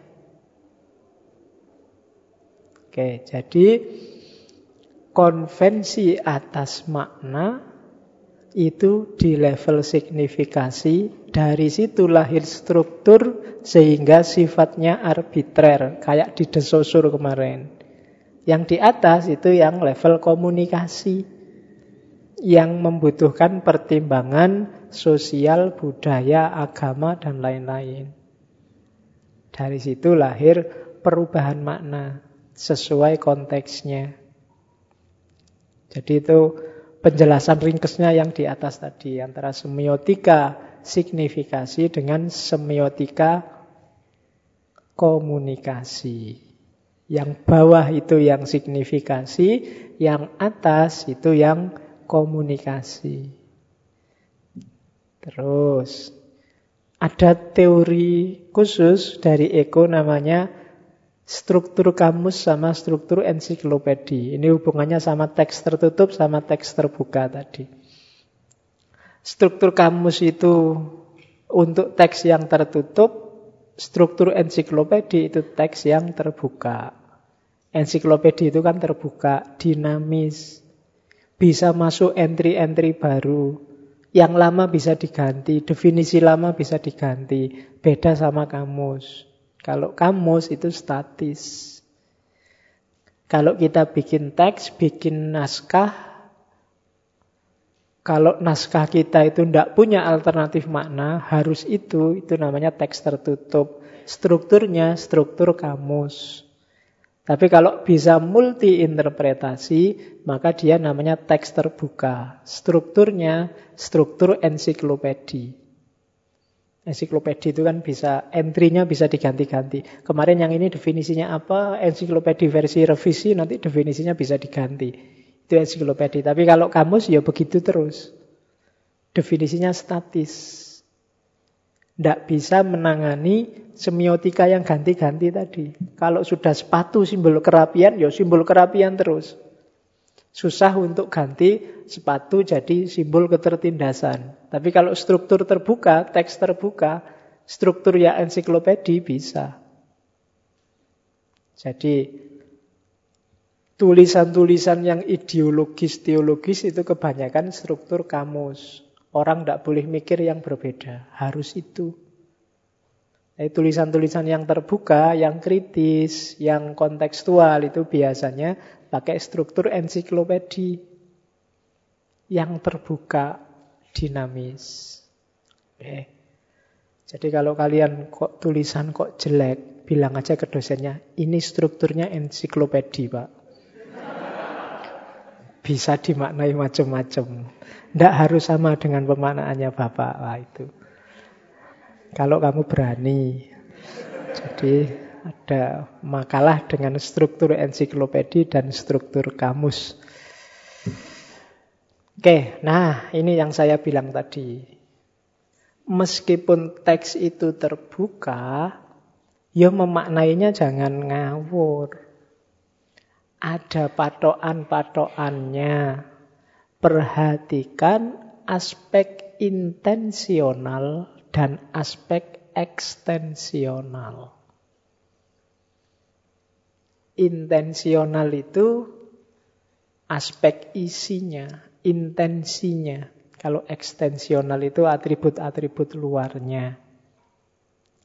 Jadi, ya tafsir itu hak masing-masing pembaca. Tapi hindari pemerkosaan makna. Di mana-mana namanya pemerkosaan itu ndak enak. Enaknya hanya bagi yang memperkosa. Ya, yang diperkosa mesti tidak enak. Oke. Jadi aspek intensional apa untuk tidak kamu sakar PDW menafsirkan harusnya tulisan apa kamu tafsirkan versimu kayak tadi kepentingannya duluan yang bunyi itu kan orang bisa sewenang-wenang memperkosa makna untuk kepentingannya. Caranya apa? Yang pertama basic dictionary. Yang pertama ya harus ngerti lek apa tata bahasa, makna kata-katanya. Itu yang pertama. Kalau Al-Quran bahasa Arab, ya kita harus ngerti bahasa Arab. Itu basic dictionary namanya. Kalau tidak ngerti bahasa Arab, ya jangan memaknai. Ya kalau bisanya cuma terjemahan, ya jujur aja bilang sebagaimana dalam terjemahan Al-Quran. Bukan sebagaimana dalam Al-Quran yang terjemahnya. Ada bedanya loh ya. Kalau sebagaimana dalam Al-Quran yang terjemahnya itu berarti kita merujuk Al-Qurannya. Terus Al-Qurannya diterjemahkan. Tapi kalau sebagaimana dalam terjemahan Al-Quran, ya janjane itu kita tidak bisa bahasa Arabnya, kita lihat terjemahan Al-Qurannya. Sekarang banyak orang kalimatnya trik. Kita harus kembali pada Al-Quran dan hadis. Bisa bahasa Arab? Tidak bisa. Ya berarti kembali pada terjemahan Al-Quran. Yang bahasa Arab tidak ngerti. Ya berarti kan kembali pada terjemahan Al-Quran dan terjemahan hadis. Harus ngerti dulu, itu namanya basic dictionary. Kalau tidak ngerti ya kemungkinan pemerkosaan maknanya besar. Yang kedua, rules of co-reference. Kalau ini maknanya nggak cuma harafiah. Kalau basic dictionary itu makna harafiah terjemahan. Kalau co-reference itu makna leksikal, semantik. Sudah makna istilahi kalau bahasa Arabnya. Sudah melihat ensiklopedi. Tidak cuma lihat kamus bahasa Arab.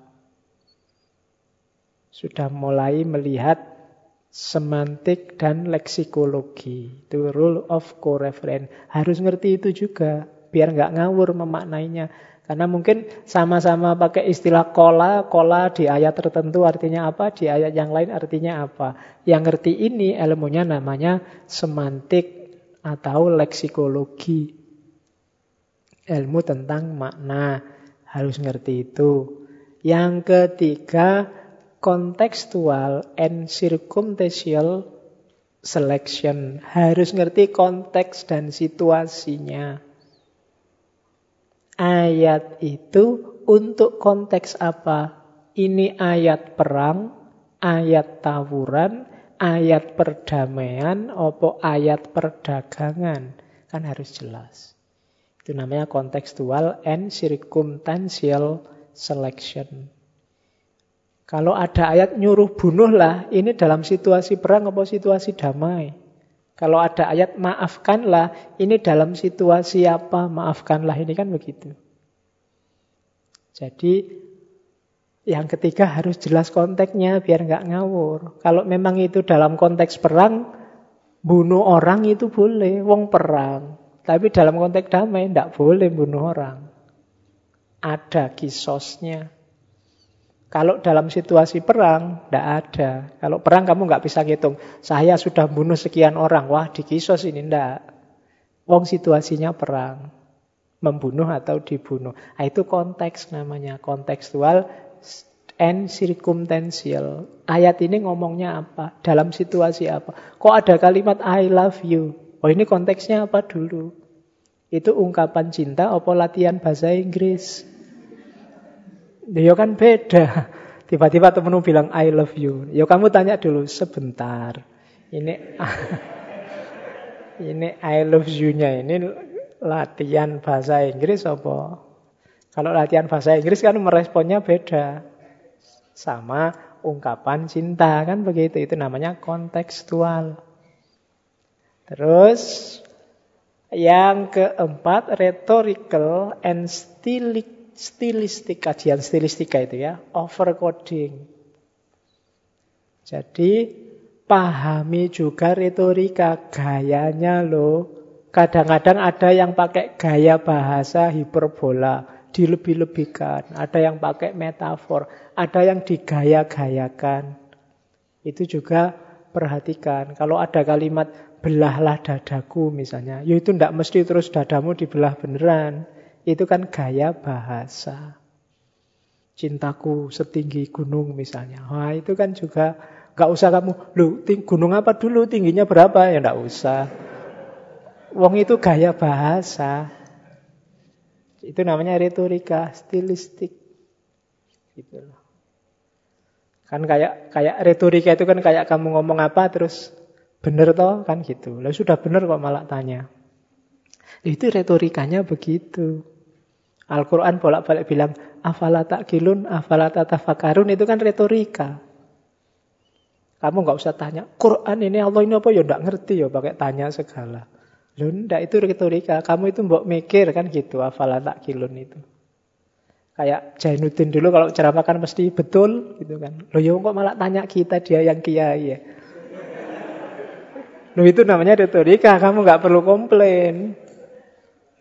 Jadi kalau dia tanya betul? Itu kan cuma meyakinkan kita bukan kok tanya betul? Nggak usah dijawab ya nggak tahu sampean kiainya. Nggak usah. Itu, itu namanya gaya retorika. Nggak usah dijawab. Nanti kalau retorika dijawab ya penceramai sumpek itu.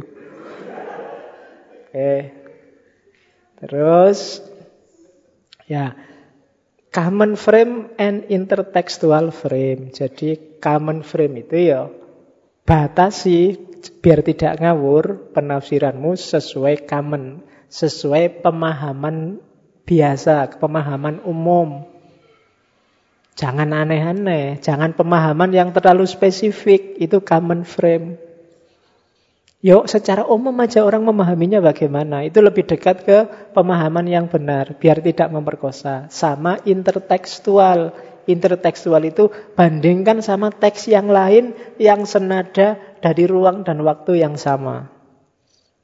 Itu lebih memudahkan. Kalau tadi ada ayat Fawailulil Musallin, jangan cuma ayat itu, cari ayat yang lain untuk pembanding.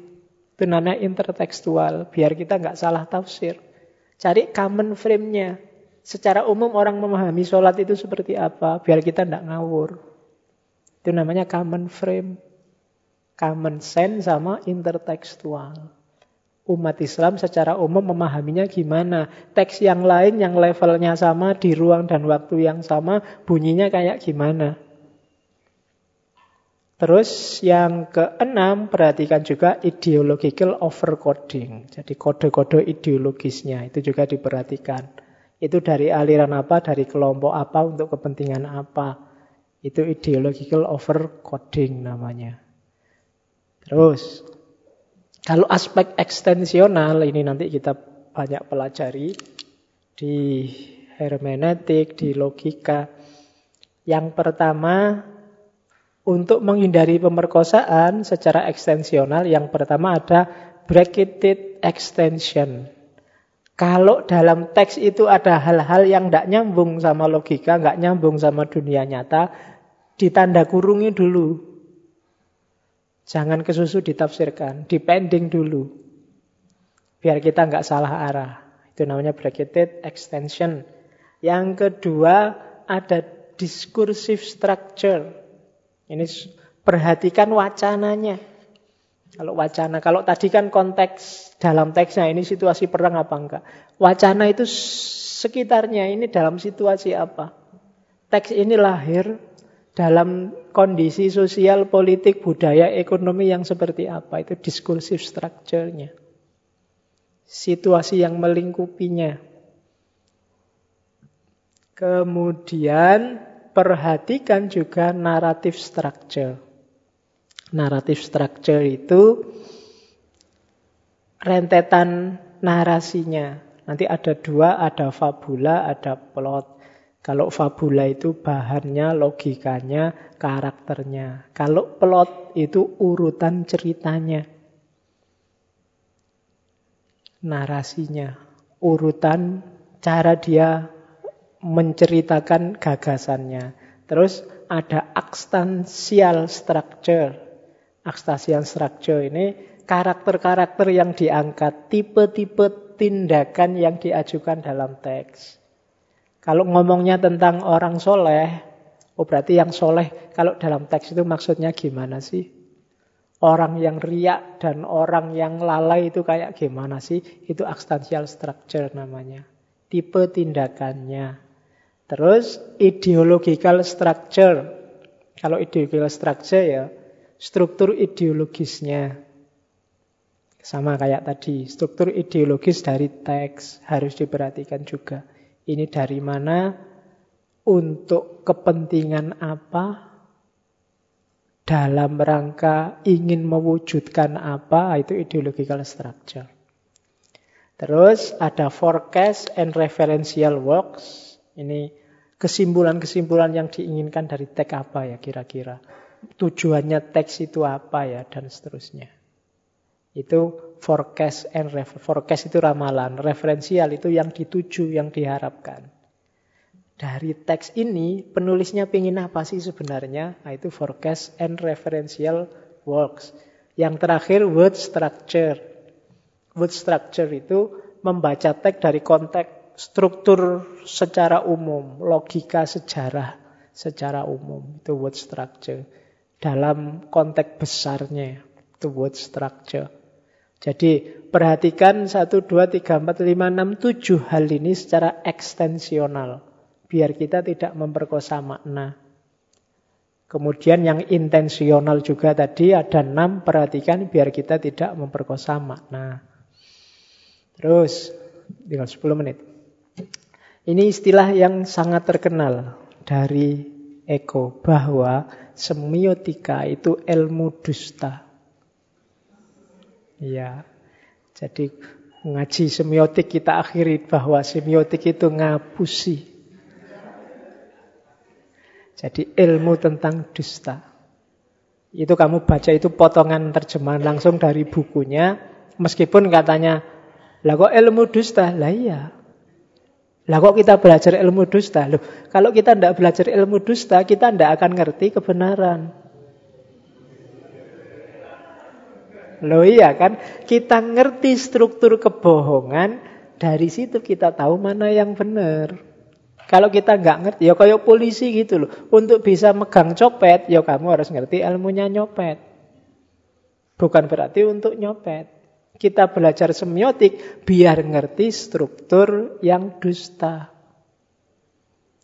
Katanya Eko, kalau sesuatu gagal untuk menceritakan kebohongan, maka dia juga akan gagal menceritakan kebenaran. Jadi belajar ilmu dusta dalam rangka menemukan kebenaran. Karena kebenaran itu tempatnya apa? Di balik kedustaan. Makanya semiotik itu ilmu dusta. Di mana sih dustanya? Kalau kita cermati ya, kita belajar semiotik satu bulan ini bohongnya di mana? Yang pertama jelas bohongnya bahwa Bohong dalam tanda petik ya, nanti kamu anggap bohong beneran. Kita akan ngomong tanda. Tanda itu kan tidak sesuatu yang asli, tapi hanya representasi. Kebenarannya apa? Ada di yang direpresentasikan. Lampu merah, dia berhenti artinya. Padahal makna aslinya kan ya lampu yang warnanya merah, kan harus begitu. Tapi kan kita membacanya bukan lampu yang warnanya merah, tapi berhenti. Jadi lampu yang warnanya merah itu kan cuma representasi, bukan aslinya. Itu dusta yang pertama dalam tanda petik. Kemudian kadang-kadang sudah ada tanda, tapi realitasnya berubah. Tidak sama lagi kayak dulu. Ini kan sehingga tandanya jadi tanda dusta. Perempuan itu kalau diem saja berarti dia mau. Loh itu dulu mungkin begitu. Kalau sekarang atau kalau konteksnya berubah mungkin enggak. Mungkin diem itu justru dia mau. Gitu loh. Karena sungkan aja ngomongnya. Sehingga akhirnya cuma diem. Tapi sebenarnya enggak mau. Tapi dulu ditafsirkan kalau diam berarti dia mau. Alasannya dulu perempuan itu pemalu. Nggak mungkin dia mau nikah sama ini. Oh iya pak, ayo. Nggak mungkin kan dia bilang begitu. Mesti terus diam. Oke. Kalau sekarang mungkin ya, tanda kan sering begitu. Sudah disimbolkan ternyata geser, ganti. Misalnya pramuka itu simbolnya keremajaan. Yaitu tunas kelapa. Tapi sekarang banyak pramuka yang tua-tua. Ini sudah tua kok masih pramukaan, ini gimana sih? Simbolnya bukan lagi tunas kelapa harusnya, simbolnya harus jadi es tegan itu. Ya, Lah ya kan simbolnya kan yang muda. Sekarang simbolnya sudah pramuka. Jangan lagi tunas kelapa, mungkin simbolnya ganti es degan. Ah, tanda itu kan sering berubah begitu. Sudah dikasih tanda apa, sekarang ganti lagi. Realitasnya berubah. Tadi di toilet adanya cuma cowok sama cewek. Nah, kalau ada yang tidak cowok, tidak cewek masuk di mana? Yang apa transgender itu dia masuk di sana apa bisa, sini apa bisa kan ya susah. Nah, itu realitasnya ganti sekarang. Itu kan sehingga ada geser makna, sehingga memang ilmu tentang dusta. Dan kadang-kadang ada hubungan asimetris antara tanda dengan realitasnya. Di situ tak contohkan ada iklan bir itu kan. Dulu kalau malam-malam ada iklan bir atau di balio-balio ada cowok megang bir bintang itu. Di belakangnya ada cewek seksi yang masa depannya cerah itu. Nah, terus ya ada ada tulisannya lebih jantan, lebih itu kan dusta. Seolah-olah dengan gambar itu minumlah bir ini, kamu lebih jantan, lebih tangguh, lebih perkasa. Padahal kalau diteliti pakai ilmu kesehatan, kamu banyak minuman keras, apalagi kayak bir itu kamu tambah lemes, tambah penyakitan. Nggak, nggak situ jadi jantan, kamu jadi teler. Nah itu kan nggak sama antara simbol sama realitasnya. Nggak simetris. Sama kayak orang pinter minumnya, lah itu tidak nyambung. Hubungannya apa pinter sama masuk angin? Nah, itu kan tanda yang tidak nyambung, tidak asimetris namanya. Jadi tanda sering begitu. Di situlah sering terjadi dustanya tanda.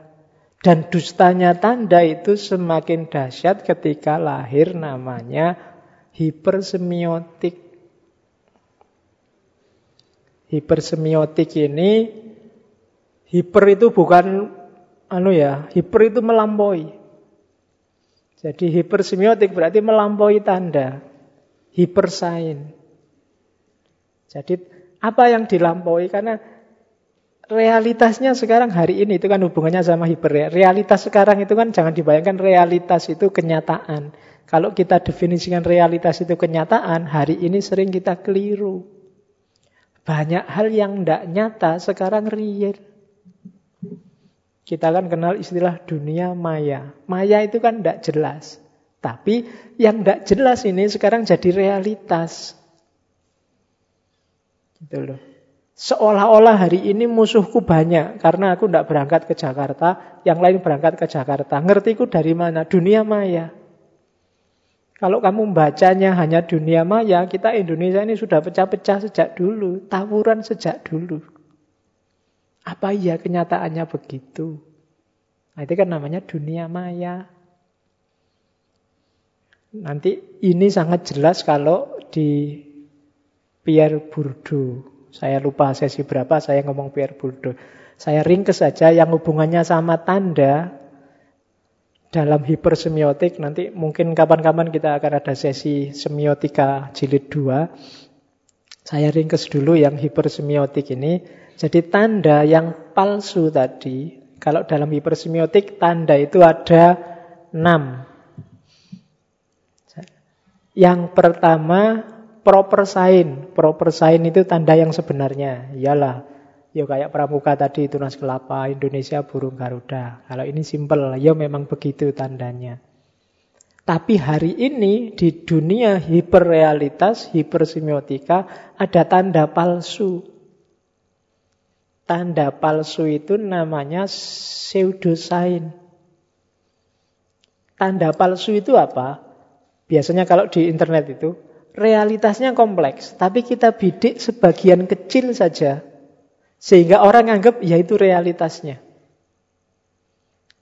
Mungkin bayanganmu ya sekarang Irak itu isinya perang kabeh. Tidak ada orang nongkrong, tidak ada orang jualan di pasar, tidak ada orang. Kenapa? Karena kita ngerti Irak hanya dari berita.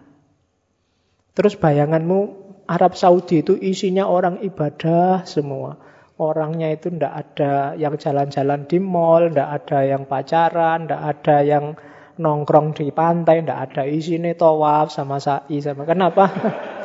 Karena berita tentang Arab yang sampai di kepalamu cuma itu. Itu namanya tanda palsu, pseudosign. Jadi ketika orang mereduksi realitas, menampilkan hanya yang itu saja sesuai kepentingannya. Mungkin hari ini kamu agak benci misalnya ya, MUI, karena berita yang di blow up tentang MUI itu yang jelek-jelek. Dari yang tidak suka sama MUI. Padahal mungkin di antara sekian ratus produknya MUI itu banyak yang bagus yang sebenarnya kamu setujui sejak awal. Tapi hanya karena satu dua fatwa sekarang karena di blow up oleh media, kamu anggap ya itulah realitasnya MUI. Sama kayak Ahok. Yang suka Ahok, yang di blow up yang bagus-bagus saja. Yang tidak suka Ahok, yang jelek-jelek saja. Ini kan pertarungan memperebutkan tanda palsu. Masing-masing ngomong mereduksi realitas untuk kepentingannya. Ini yang disebut realitas hipersemiotik. Ada juga tanda dusta, false sign. Tanda dusta itu jadi yang palsu dipakai untuk nutupi yang asli. Contohnya rambutmu putih, malu ya masih muda rambutnya kok putih terus kamu semir coklat. Apa merah kan sekarang banyak semir merah itu. Jadi kalau wah rambutnya coklat sekarang, iya no gaul no. Padahal itu janjane nutupi rambut putih. Nah, ini namanya tanda dusta, false sign. Pakai wig itu false sign. Padahal kamu tidak gundul, kenapa pakai wig? Ya ini biar pada aslinya kamu tidak suka rambutmu terlalu keriting misalnya. Kamu pakai wig yang lurus. Ini juga termasuk false sign. Menutupi yang asli dengan yang palsu. Ya kalau kamu bilang pengalian isu, seandainya pengalian isu itu benar, itu yang disebut tanda dusta, false sign. Sehingga orang teralihkan perhatiannya. Tidak lihat yang asli, lihat yang bentukan ini. Itu namanya tanda dusta, false sign. Kayak kamu salah apa, terus biar salahmu ini ditutupi, kamu lihat apa? Zaman dulu saya ingat waktu SD, itu satu ketika saya sama gurunya disuruh apalan. Apalan surat Al-Fil, Alam Taro. Waktu itu saya ndak apal, cuma untuk isin tuh ya dianggap murid pinter kok ndak apal. Akhirnya Akhirnya untuk ngapusi gurunya biar kelihatan alasannya sakit batuk. Jadi waktu ayo kan ke depan tiga-tiga itu alfil. Yang lain baca alfil saya gayanya batuk. gitu. Jadi sama gurunya enggak apa-apa. Cah pinter mesti hafal, cuma sedang batuk aja. Ah, itu tanda palsu. Jadi kamu nutupi yang asli dengan mengalihkan perhatian atau ngasih simbol yang lain sehingga orang teralihkan dari yang asli. Itu namanya tanda dusta. Terus ada recycled sign, tanda daur ulang. Tanda daur ulang ini contohnya yang kemarin rame. Surya. Foto apa dari tahun berapa dipakai untuk menjelaskan surya tahun ini padahal nggak cocok. Orang kan sering tidak jeli itu foto apa tahun berapa. Itu namanya recycle sign. Dipakai untuk apa? Padahal ada orang dihukum mati gara-gara narkoba. Tapi terus foto hukum mati ini dipakai untuk menjelaskan lihatlah ini banyak saudara-saudara kita yang dihukum mati. Ya kan sering begitu. Itu namanya recycled sign. Foto kerusuhan Mei dipakai untuk sekarang terjadi kerusuhan apa? Pakai foto itu demonya sedang menghangat sekarang cenderung rusuh. Terus dikasih ilustrasi foto itu. Padahal itu foto lama tahun 98. Itu namanya recycled sign. Ngaji ini misalnya karena tak mungkin suatu ketika yang datang cuma sedikit, cuma 10 orang, cuma karena tak mire gengsi. Ngaji filsafat tadi malam dikasih foto yang keberapa yang orangnya banyak. Nah, itu namanya recycled sign. Jadi jenis hipersemiotik juga, jenis ngapusi yang lain. Jadi itu namanya recycled sign. Ada juga artificial sign. Kalau artificial sign ini ya contoh paling gampang kartun. Itu kan bikinan. Sengaja bikinan dalam realitasnya tidak ada. Kamu nyari yang kayak Doraemon itu tidak akan ketemu. Yang apa aja ada di ah, tidak, tidak mungkin ada. Itu namanya artificial sign. Yang sengaja dibikin, memang tidak ada, tapi dibikin-bikin biar ada. Ya kalau untuk dunia nyata kadang bikin-bikin hoak. Itu artificial. Seolah-olah ada padahal tidak ada. Dan yang terakhir, superlative sign, tanda ekstrim. Kalau tanda ekstrim ini melebih-lebihkan. Yo hasilnya yo tidak begitu. Misalnya film, film-film Hollywood kayak film-film apa? superhero itu kan melebih-lebihkan atau film India, film India orangnya ditinju tuan nabrak tembok berubah bangun lagi ndak apa-apa itu. Terus dibanting lagi sampai kena apa, bangun lagi ndak apa-apa mau ngelakoni. Nah itu tanda ekstrim, ndak lah realitas ndak begitu. Ada orang sekejam itu ya, kayak di sinetron itu. Oh enggak, enggak ada orang sekejam itu. Kadang orang itu kalau jahat kejam itu kadang disembunyikan dikit-dikit. Tapi kalau ada orang jahatnya kayak gitu, enggak ada. Dalam realitas enggak mungkin. Nah, itu namanya ekstrim, melebih-lebihkan. Lebih dari sekedar yang kenyataan.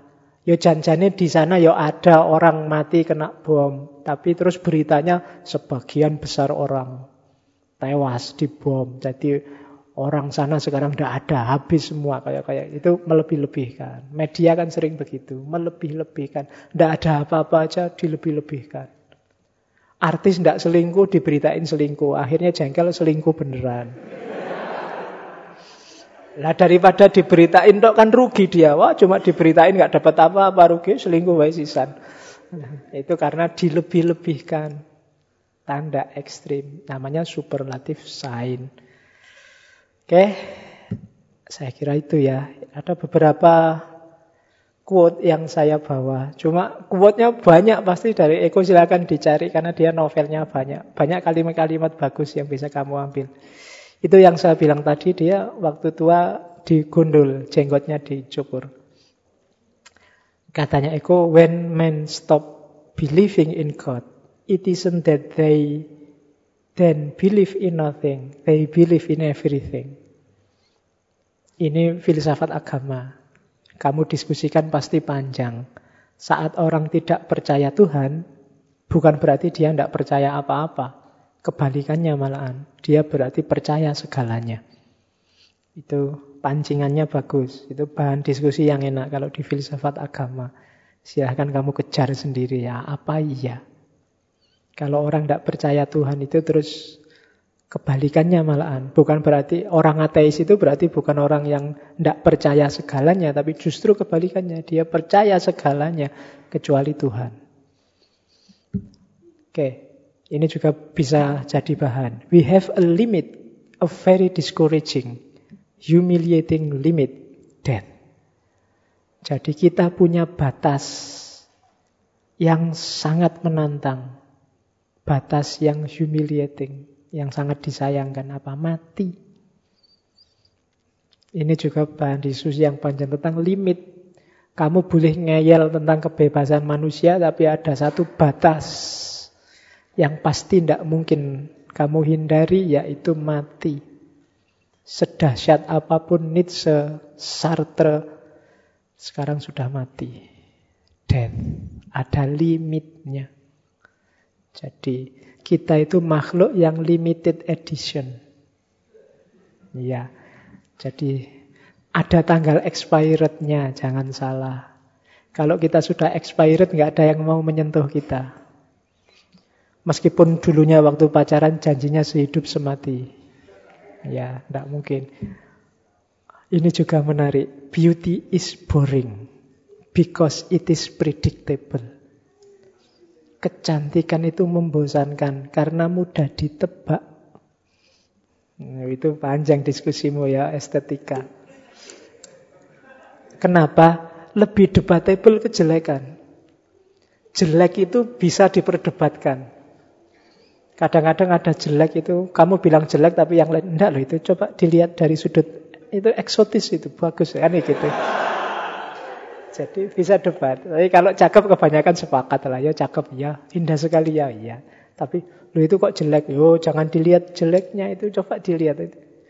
Dan kecantikan itu membosankan. Makanya saya sering bilang, jangan nyari yang cakep-cakep, nanti kamu bosen.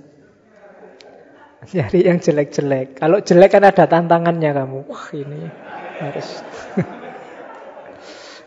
Iya, kalau kalau sudah cakep kamu selesai sudah urusannya. Tapi kalau jelek, wow ini tantangan sekali buat hidupmu. Tidak membosankan. Ceritanya masih panjang. Oke, ini juga one can be a great poet and be politically stupid. Jangan salah, nggak cuma poet ya. Ada sastrawan besar tapi goblok sekali secara politik. Ini untungnya dia pakai poet. Sebenarnya semua Mungkin poet itu bisa kamu ganti ulama, bisa kamu ganti kiai, bisa kamu ganti tokoh besar, bisa kamu ganti panutan, bisa kamu ganti guru. Banyak orang-orang ini bagus secara akhlak, yo kiai, yo ulama, yo sastrawan besar, yo budayawan, tapi politically stupid. Dimanfaatkan, disetir orang, dimanipulasi secara politik, dia tidak sadar-sadar. One can be a great poet, and be politically stupid. Ini juga. People are tired of simple thing. They want to be challenged. Orang-orang itu capek, bosan dengan hal-hal biasa. Kalau ada yang baru dan menantang, biasanya mereka tertarik. Logika ini yang kemarin kamu sehingga kaget. Lu kok banyak orang yang berangkat ke Jakarta? Lu karena orang itu bosan hidup itu biasa-biasa. Kalau ada riak-riak kecil, ada tantangan itu biasanya ramai sudah. Ada berita dikit, wow, ada pokoknya makanya hoa itu lagu kenapa? Ada wownya. Berita-berita palsu itu kan bikin kamu wow, iya toh, gitu toh. Itu kan karena apa? Orang-orang itu bosen kalau makanya koran, media itu kan nggak pernah ngomong simple thing, nggak pernah cerita yang biasa-biasa. Tidak mungkin masuk berita, UIN minggu depan ujian semester loh, nggak mungkin masuk berita. Tidak penting. Ya kan? Jadi kalau mahasiswa UIN demo, kampusnya dibakar, itu pasti masuk. Karena orang-orang bosan kalau biasa-biasa, tidak laku koran itu kalau beritanya yang biasa-biasa. Harus challenge. Makanya di Indonesia ini kan apa-apa jadi jadi pesta. Terorisme jadi pesta. Begitu teroris ketangkep, setelah itu orang datang ke situ semua. Bencana aja kan jadi pesta. Orang ingin lihat ada apa. Karena people are tired of simple thing, they want to be challenged. Mereka ingin ditantang. Ini juga. People are never so completely and enthusiastically evil as when they act out of religious conviction. Jadi manusia itu, orang-orang itu nggak pernah seantusias dan selengkap itu jahatnya selain untuk keyakinan agama. Oh, itu tantangan dari ego ya. Karena dalam cermatannya dia tragedi-tragedi besar kemanusiaan lahir karena religious conviction. Perlu kamu cermati kenapa dia tidak pakai belief kalau belief itu sifatnya umum ideal. Kalau conviction itu keyakinan masing-masing orang. Jadi keyakinanmu bahwa Imam Syafi'i paling benar, Imam As'ari yang lebih benar itu conviction. Kalau belief itu ajaran-ajaran idealnya. Jadi bukan karena beliefnya, tapi karena convictionnya. Orang biasanya completely and enthusiastically evil sangat emosional, antusias dan lengkap jahatnya, evilnya. Kalau agamanya disenggol, religious conviction itu juga bisa jadi bahanmu diskusi. Terakhir, a great problem of the internet is how to ini untuk kalian ya, to filter information, how to discard what is not relevant or what is not what is silly and to keep only the important information. Problem besar internet itu bagus, cuma problem besarnya adalah filter informasi di kepala kita. Jangan mengandalkan program. Kita sendiri yang harus bisa menyeleksi ini informasi sampah, tidak usah dibaca, dibuang aja, ini informasi yang penting. Yang harus kita jaga, kita ambil. Nah ini kita kesulitan hari ini. Orang Indonesia juga kesulitan hari ini. Indonesia itu kalau di rata-rata penggunaan internet setiap orang itu rata-rata sehari 9 jam. Lebih banyak daripada tidurmu.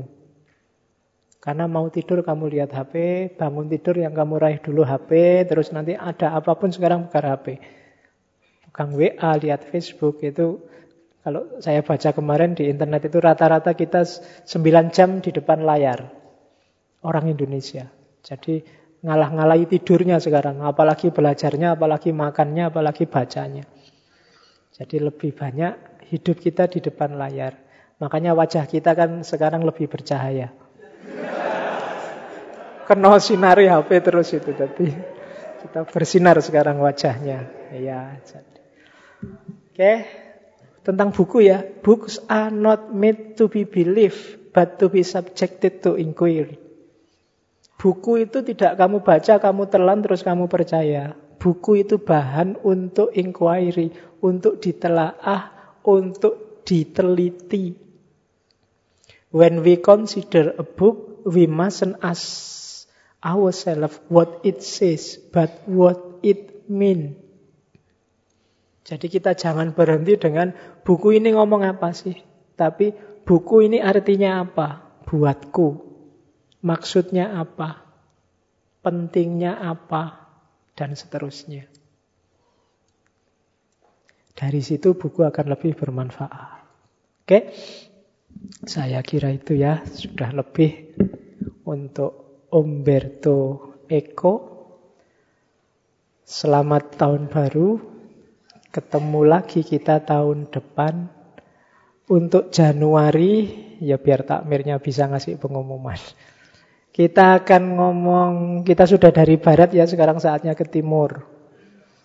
Biar nggak capek di barat terus yang rasional-rasional. Kita ke timur, sudah kita ke Indonesia ya besok kita ke Indonesia, saya ingin ngomong para sufi Nusantara. Oh ya, kita muter ya ke seluruh pulau. Dari Sum Pulau Sumatera kita ambil Hamzah Fansuri. Minggu pertama. Terus Sumatera sebenarnya banyak, tapi kalau dibahas semua habis satu bulan di Sumatera saja. Sumatera kita ambil satu ya Hamzah Fansuri, Jawa kita ambil gurunya orang Jawa, Sunan Kalijogo. Tanpa win. ya. Yo. Terus ke Jawa, ke atas. Kalimantan. Kalimantan kita ambil Sufi ini Torekot Samania. Meskipun dikenal sebagai ahli fikih. Syekh Muhammad Arsyad Al-Banjari. Kita ketemu beliau. Kita ambil Sulawesi satu dari Makassar. Syekh Yusuf Makassari. Jadi empat ya, biar Nusantara beneran. Kapan-kapan nanti Sufi Nusantara jilid dua kita puter lagi.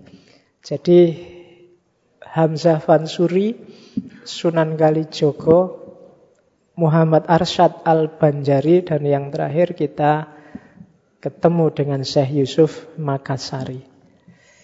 Itu bulan Januari. Ya, kita lihat pemikirannya ya, pemikirannya sekali lagi bukan cerita-cerita luar biasanya. Jadi saya kira itu kurang lebihnya mohon maaf. Ketemu lagi tahun depan wallahul muwafiq wallahu a'lam bissawab wal afu minkum wassalamualaikum warahmatullahi wabarakatuh